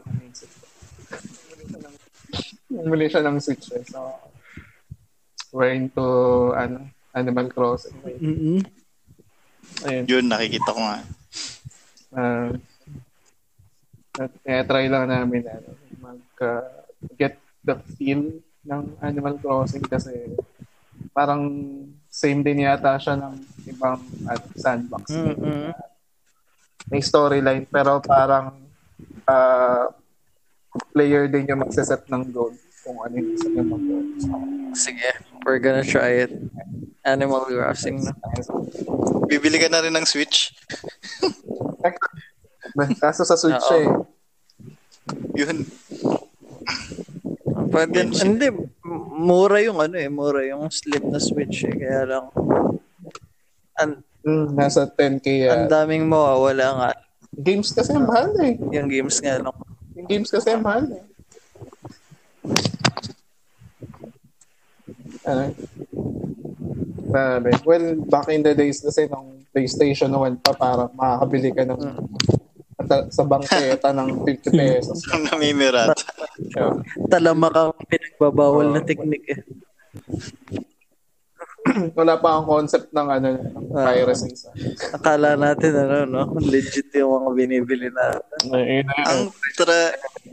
Gumaga naman. I think ang tragic ngayon na form ng piracy na nakita ko is sa Facebook. Yung, alam mo yung may mga ebook tapos may mga pages na dito nagbebenta ng 18 pesos for um for an ebook na ang nakita ko kasi Enola Holmes eh, recently naka, naka, nakalimutan ko na yung iba pero may mga ganong pages eh like syempre ida-download mo lang yon tapos connection tapos binibenta nila ng 18 pesos yung work Oo. Ah, naalala ko lang dahil sa piracy stuff Hmm. weird Sige. Ayun. Ayun. and ano rin pala si Adi ano siya like long time League of Legends player si Adi oh, Yes. nakalaro ko siya Season one. Ganun. since season 1 oh, nice ah. nakalaro ko siya hindi ako marunong yung hiya ako Oh, hindi ah. Mabigat, mabigat-bigat ng kalaro si Adi. oo game Mabigat na pala talaga.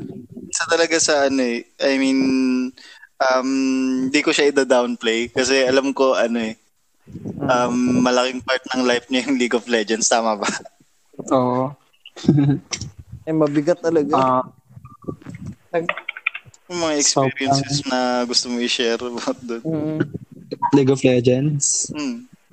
Um, si- nakatawa to kasi ah siguro season 3 ata yun. Season 3, 4, and 5. Um, um, not sure kung anong grade na ako. Grade 8, grade 8, 9, and 10. Ayan. Ah, ako pinakamatanda sa computer shop, tapos sinusundo ako ng mama ko may dilang hangin. Oo. Ikaw pa pinakamatanda, no? Ikaw pa Oo. Sa, sa computer shop. Oo. 13, pinakamatanda sa home shop. Tapos, tapos ang nangyayari pa noon, eh, parang bibaon ako doon like 20, 30. Then, pambibili ko ng pagkain yung 10. Tapos, yung the rest ay pang lol. Oo, Kaya siya nagagalit kasi kaya minsan di niya ako binibigyan ng pera, ganun, pinapabaon niya ako ng kanin. Tapos, alam mo yun, Oo. Pag League of Legends. ah, That, gumagawa ako ng assignments na kaklase ko para magkaroon ng pera pang laro ng League of Legends. oh, oh, nice. Wow. Sobrang, Dapat sinabi mo sa mama mo, ano? Para sa kinabukasan mo rin kami ginagawa. sobrang dami pa namang learning sa League of Legends. Parang, oo. Like, dahil ata dun, dahil ata dun sa lore, sa lore nung, eh, nung LOL. mm, Kaya, naging interested ako sa literature. Mm. Kasi, ayun, ang ganda talaga ng lore. I agree. Mm-mm. Parang, even though individually written siya per champion, pero merong parang subtle, subtle connections, ganun. Tas, universe na lumapa- yun eh, no? Oo, ngayon. Eh, Adi, ano, are you excited about Wild Rift? Um, hindi. Ah, hindi. Bakit? Oo, kasi ang tagal eh. Nawala. Nawala na yung nawala na yung excitement dati. Wala, Nawala na yung Tapos parang ayun. gumanda kasi ngayon, kailangan gumanda kasi ngayon yung parang system sa ML. Oo. Oh, even though shit, shit pa rin yung game dahil sa panggagaya nila ng character designs and stuff. Mm-mm. Pero gumanda yung system sa ML. sabi sabihin ko sana ano, kailangan nyo ng hype ng ML kasi yun yun sila pag Grabe. Pag may ano, eh, pag may argument eh, kailangan i-hype ng Pero- Sana na, pero sana Baka lumabas na yung Wild Rift, no? Oo. Maganda siya kasi accessible na siya on mobile players. Mm-mm. Pero imagine kung bata sa ML nag-move sa Wild Rift. Diyos ko po. No. Oh my God. Even though sobrang, la- sobrang laki ng difference between ML and Wild Rift. As in, Mm-mm. especially sa golden system, ganun. yung Parang kailangan mo natin yung minions para mapunta sa'yo yung pera. Di katulad sa ML na pa- kahit tumayo ka lang sa'yo lahat yan. Meron, no. Ah, Oo. Ang ginagawa kasi ng ML eh, sinisimple nila eh. Gradual yung change eh. Last ko naglaro, Oo. mga, ano, mga two weeks ago siguro, meron na sila nung plates eh, sa tower. Oo. Yung pag initial na, ano, yung sa far, yung pinakamalayong tower, di ba, pag tinira mo, meron na siyang gold. ay, yung anti-backdoor. Super Meron accessible ng ML. Ang accessible ng ML. Tapos, sobrang bilis ng gameplay sa ML. Mm-mm. Parang kaya mo tapusin yung game ng 3 minutes lang. Ganun. Kung ano, napaka-efficient mo mag-farm eh. Ba- bakit ba walang Mm-mm. Nag, nag-try ako mag parang isang season lang. Tapos, ano, natawid ko yung buong season hanggang dun sa rank na pwede, ano, yung game mode na, pag nabot mo yung rank na yun, ano, pwede ka nang, yung game mode ay may ban na. Mm-mm. Tama ba? Draft Sorry, hindi ako, hindi ako first sa sa ML. O parang nagda-draft na kayo. Ang dalawang hero lang, pinawid ko Mm. parang days na kayo. Oo. Sobrang lang talaga. Grabe. Kasi ano, galing ako ng ng Dota do- Oo. community. Same. Doon din ako nag-start. Ang ginawa kong transition dati, nung nawala yung Dota 1, parang di na sila masyado nag-update ng heroes kasi nagka-transition sila sa Dota. Try din ako mag-LOL. Back in the days na si Rice ay offensive pa yung My God. Nightmares. Napakatagal. Napakatagal. And di ba yun, di ba ano yun, Ayan. di ba ngayon nagtetele, nag, nagtetele siya ng ano? Oh, nagtetele. Nag ano nga eh, parang last month yata nandun ako sa ay, la- last year pa pala. Nandun ako sa bahay ng kapatid ko. Yung kapatid ko kasi bunso ng lalaro ng LOL. Sabi ko palaro ako. Tapos pinik ko si, ano, si, si Rice. Nag-TV ako sa crush. Ano ba? Mm-mm. Ay, wala, ba't ako nandito? Alam ko mag, ano, mag, mag, skill ako. Sorry. Hindi mo alam na hindi na pala yun yung SS niya. Mm-mm. Sobrang, sa sabi ng kapatid ko, sobrang daming rework na daw nangyayari dun sa hero na yun. Parang every, Seven. every time na may, na, every time daw na may patap, nare-rework. Total niya ngayon na rework ay seven. Parang babaguhin ata siya ulit this coming season. Masipag sila mag-watch eh. Mm-mm. Sobra. Well, that, ano, and that, that will keep, keep the players still uh, engaged dun sa mga, ano, Oo. Laging bago yung meta. Mm-mm. Ah, Parang na-explore nila yung buong game kasi pabago-bago yung meta. Mm-mm. Hindi lang sila nag stay sa isang parang malakas na composition. Hmm. Sa may mga ano kasi, mga cheese strat kasi. So, kung di nila i-update no, the player will just stick with the ano, mga cheese strat. Mhm. Mm-mm. Naalala ko yung Dota 1. Parang grade 2 pa lang ata ako nag-start nun. Ayun pa yung na. grade 2 2006. So, Tapos parang ayun yung, ayun yung time na ako yung pinakabata naman sa comp shop. Tapos wala lang, amaze na amaze yung mga yung mga tao dun kasi like ang liit ko nun as in sobrang liit ko dati. Tapos lalaro ko Dota 1. Oo. Ayun yung time na sobrang luma pa talaga ng game. Tapos yung mga um, yung character designs eh alam mo yun. Basta may sprite lang. Oo. Oo. Simpler din. sobrang laki na, Mm-mm. sobrang laki na nung difference mula dati hanggang ngayon. Oo. Nakakamiss. Nandito na naman tayo sa nostalgia part no ano. Di actually, ipapasok ko sana yung ano eh, yung nung pinag-uusapan yung malalaking insects, ipapasok ko na sana yung universe ni Murakami eh. Pero pwede rin ngayon ulit. Murakami time. Di ba pwede? oh, lalaking insects. Nostalgia na naman eh. Anyway, ano pala, yung um, before, hindi ko alam kung Wednesday o Thursday yun na magpa-podcast na sana tayo. Parang may ginagawa kang cosplay, no? Adi. Mm, hindi mo siya necessarily cosplay. Ah, parang, Cosplay ba yung nasabi ko nun? Parang, parang ginawa mo sa ano, sa for your profile picture. Oo. Um, meron parang malapit na kasi yung general orientation ng organization namin sa biology. So, um, kumbaga parang in, wini-welcome namin yung freshmen para mag para maging pa-hype sila mag-aral ng biology ganun. Tapos parang um, kailangan daw gawin pa- parang mas maganda daw kung mas childish yung childish yung theme nung even though yung parang theme nung pag-uusapan sa orientation ay parang the state of Philippine biology during the pandemic. Um, yung parang visuals namin ay pambata, ganun. So, naisipan namin ay Powerpuff Girls. Kasi sa Powerpuff Girls ay may tatlong protagonist, si Bubbles, Blossom, and Buttercup. Tapos, yung tatlong protagonist na yun, relate namin siya dun sa tatlong um, specialization sa PUP Department of Biology, yung botany, zoology, and microbiology.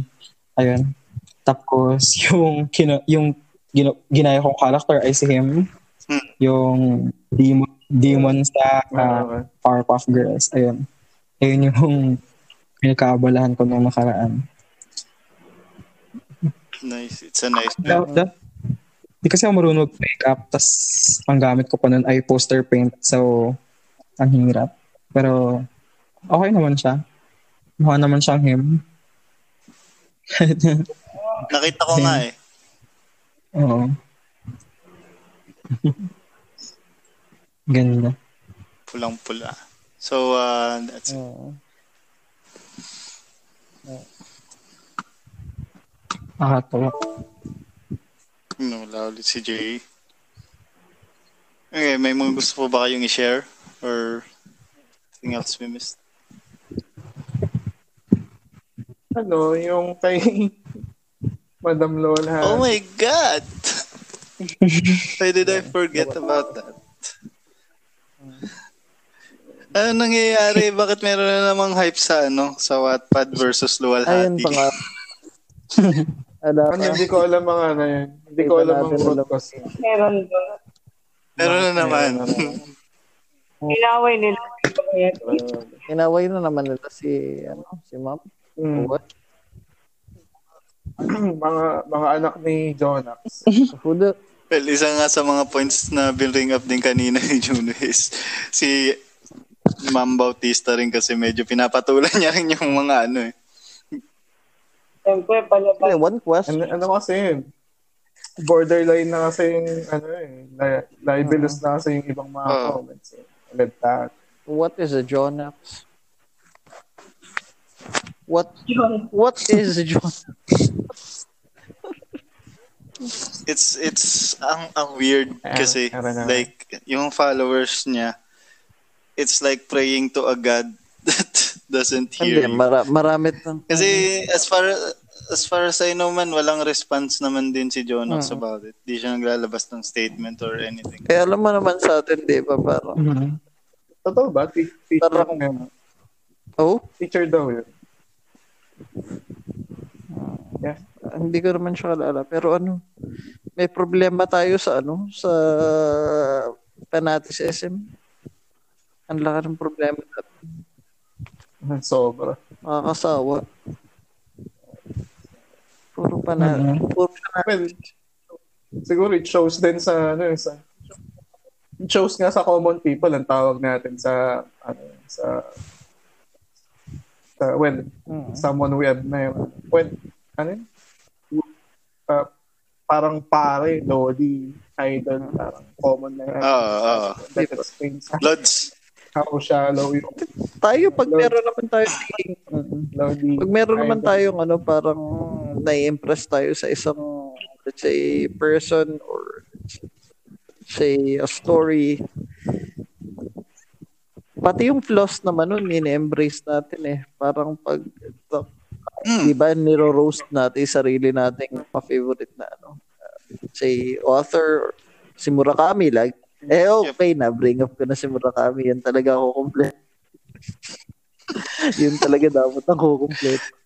tradition pala namin dito, Adi, na every time may episode, may Murakami. May mention si Murakami. Di, di ba si Murakami parang yung mga characters niya puro ano passive whiny shit na mm, talaga naman o di ba Oo. passive whiny shit yung mga characters ni Murakami pero uh, parang we accept that diba pati yung storya Parang- niya Mm. saka we know na hindi lahat ng story niya is Mm. good things Oo, 'di ba meron siya mga short story yeah.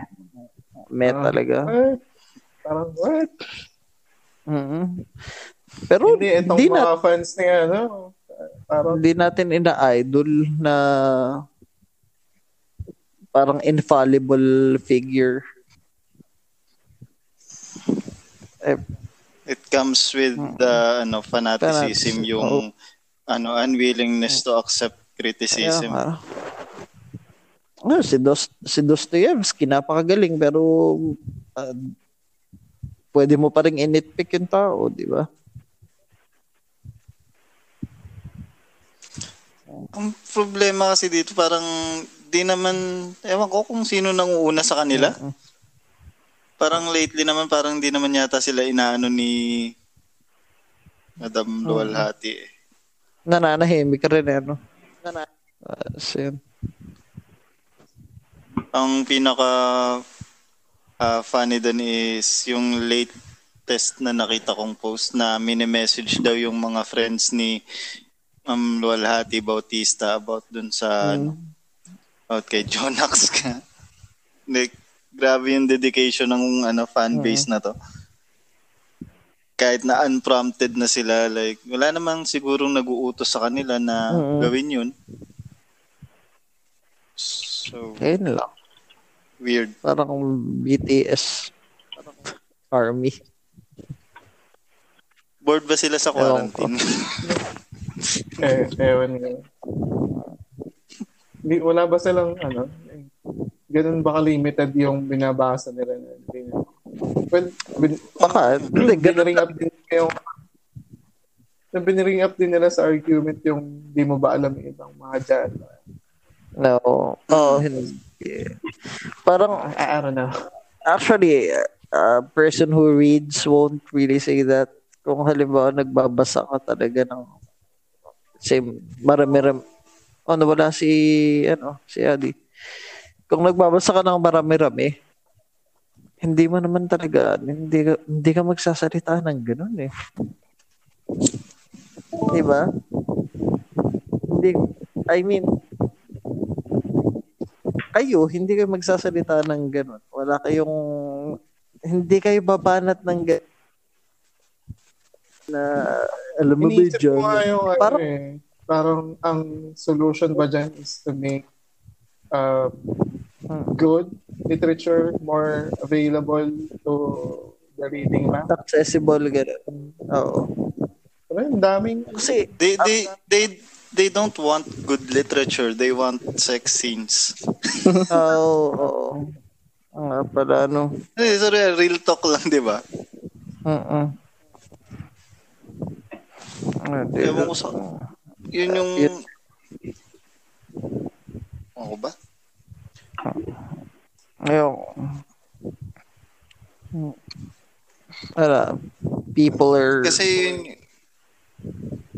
lazy thinkers, but they want to be thinkers. Oo. yun lang naman yung isa sa point of ano dun eh. Hmm. Point of contention. Or, Ano lang. People are lazy thinkers, but they want to be thinkers. Mm, pero ano, Di ba? eh, ba- eh, bigyan na lang ulit natin ng emphasis na it's not about you know, what Wattpad versus novels. Hindi. It's the fans and how they react ah, true, true. into criticism. Kasi ano eh. Uh, Wattpad, again, uh, stand, I I think yung collective yung stand natin is a gateway to Mhm. people to diba? usapan natin Oo. para Hindi ba? Ako, ayoko dati sa Wattpad. Pero na... Eh, yun nga. Parang na-evaluate ko their other works doon sa Wattpad na uh, they are worth Mhm. reading. They're really good. So, ayun.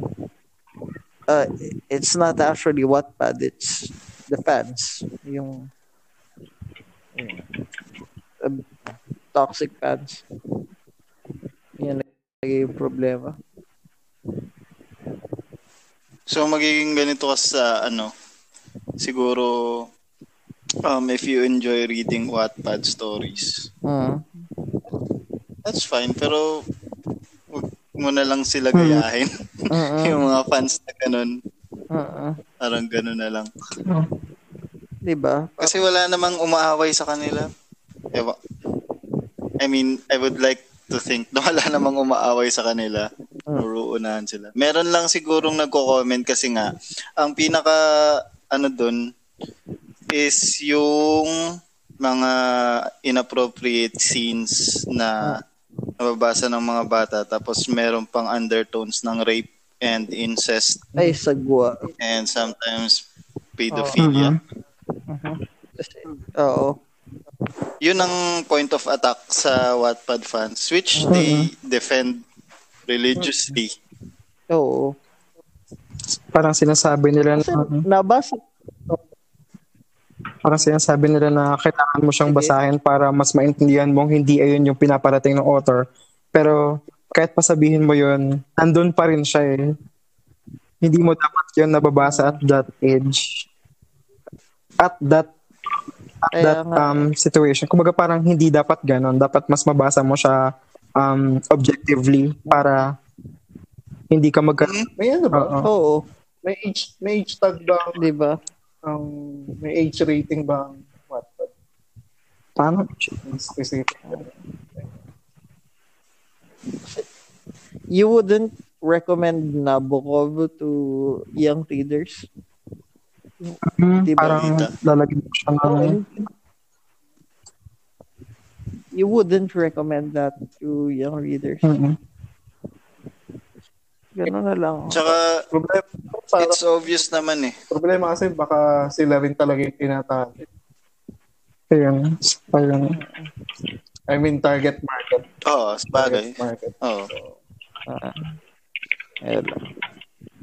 Lagaan lang. Pero it's obvious naman na ano eh, the way they defend the stories. Yun nga, katulad nung sinabi ni Adrian, you have to read it objectively. Pero yun nga, nakikita mo kasi the way they defend the stories that um, nasa point of view siya na Mhm. okay lang.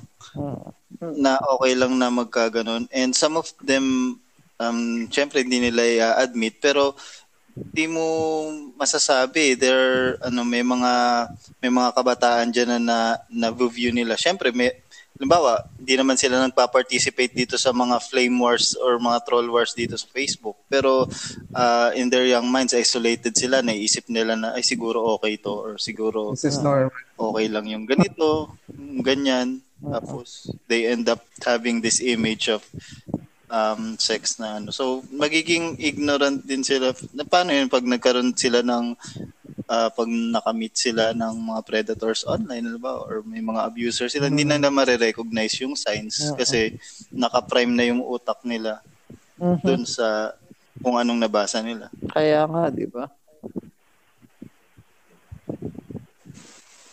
I think that's one of the dangers din na uh, these fans refuse to recognize.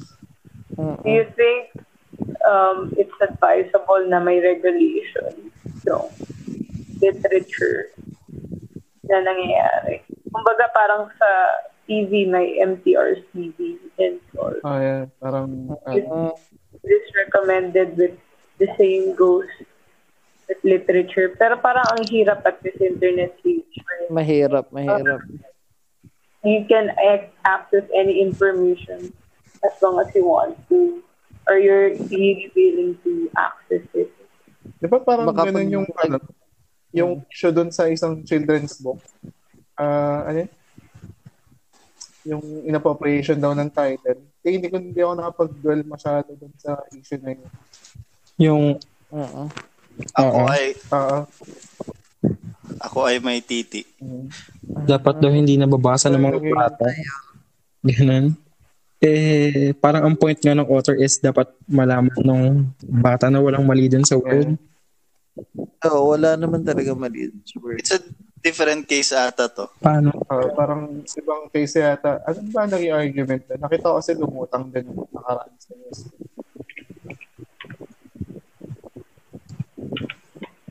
Ang argument kasi dun sa ako ay may titi. Meron kasing instances na pag minamask yung words, um, na-express nung bata, pero akala nung mga ano, akala ng mga nakakatanda or ng mga nakaka-receive na it's this thing while the child means another thing. Mm. Na hinawakan niya yung flower, halimbawa, hinawakan niya yung flower. Yun yung report ng bata. Mm. Tapos may mga um parang Mm. yun yung argument eh. Parang hindi siya ipapansinin Hmm, masyado. Kasi hindi siya direct to the point. Hindi siya direct to the point. Oo. Yun yung gustong ano ng author na wala daw wrong, wala daw mali dun sa language na halimbawa kung may titi nga ganun. Gusto lang nila malaman na they can use that word okay just not in the obscene sense siguro or Mhm. obscene context.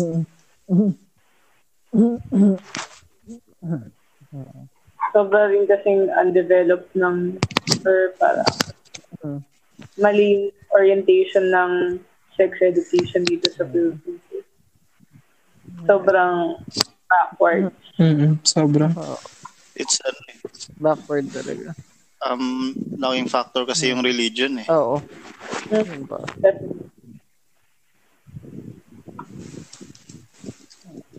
Nakaka-frustrate isipin. Na parang Imagine yung yeah. yung repression Mhm. which encourages more. Parang may studies nga na if dun sa mga countries na more conservative countries, mas mataas yung porn viewership in countries na banned ang porn or high ang um, religious conservatism sa population. Mhm.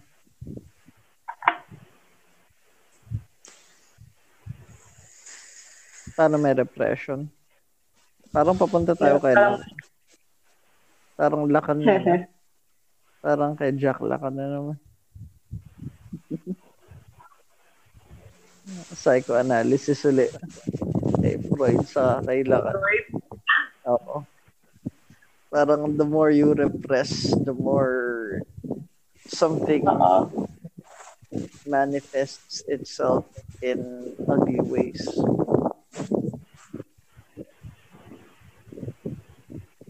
Nakikita mo nagiging ano siya eh, paraan siya para ano eh. Oo. Um, some abusers get away with things.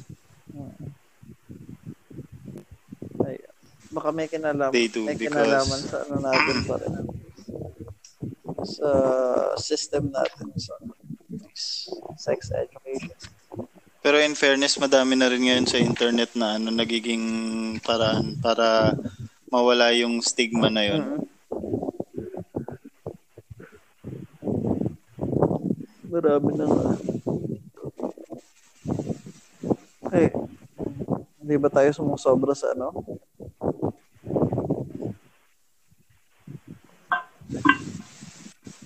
Okay lang if there's ano anything else na ano pa natin na touch. Meron pa ba? Parang wala. Or should we wrap wrap this up na? No. And wrap up. no. Mm, Alright. Alright. Si Adrian. I think this has been episode 6. yes, Thank you, Adrian. no worries. Sa pag-join na. you. Mm-mm. Alright. Sana ano na-enjoy. I mean, ah yung ano social pages ulit, it's PUP SBS. Search nyo, PUP Mhm. Kasarian LAN. That's on Facebook, Twitter, Mhm. and IG, no? Tapos yung pixel art ni Adi nasa Ixoradi. That's I-X-O-R-A-D-I. Gusto niyo siyang i-follow. Mm, So, yun. Thank you. And again, yung ano, yung LGBT planner ni Jai, Mm, oh. yung code noun code noun is AYTA 20. Mhm. Yep. Tama ba? Yep. Alpha Yankee. Thank you. Thank Alpha you. Alpha yan. 20. AYTA 20. Oo. Yep. Si June, ano wala pa? Mag-wrap up na tayo. Alright. So, yun. This has been episode 6. And uh, thank you ulit, Ayun, Adi. eh, si June. And still, yun. This is JL. Kasama natin resident Tango reclamador na si Juno. Mm, Tango. Tango. Analytic boy. Yeah, tango. JE. And uh, Jai. Thank you po sa mga nakinig. Bye. Bye. Bye.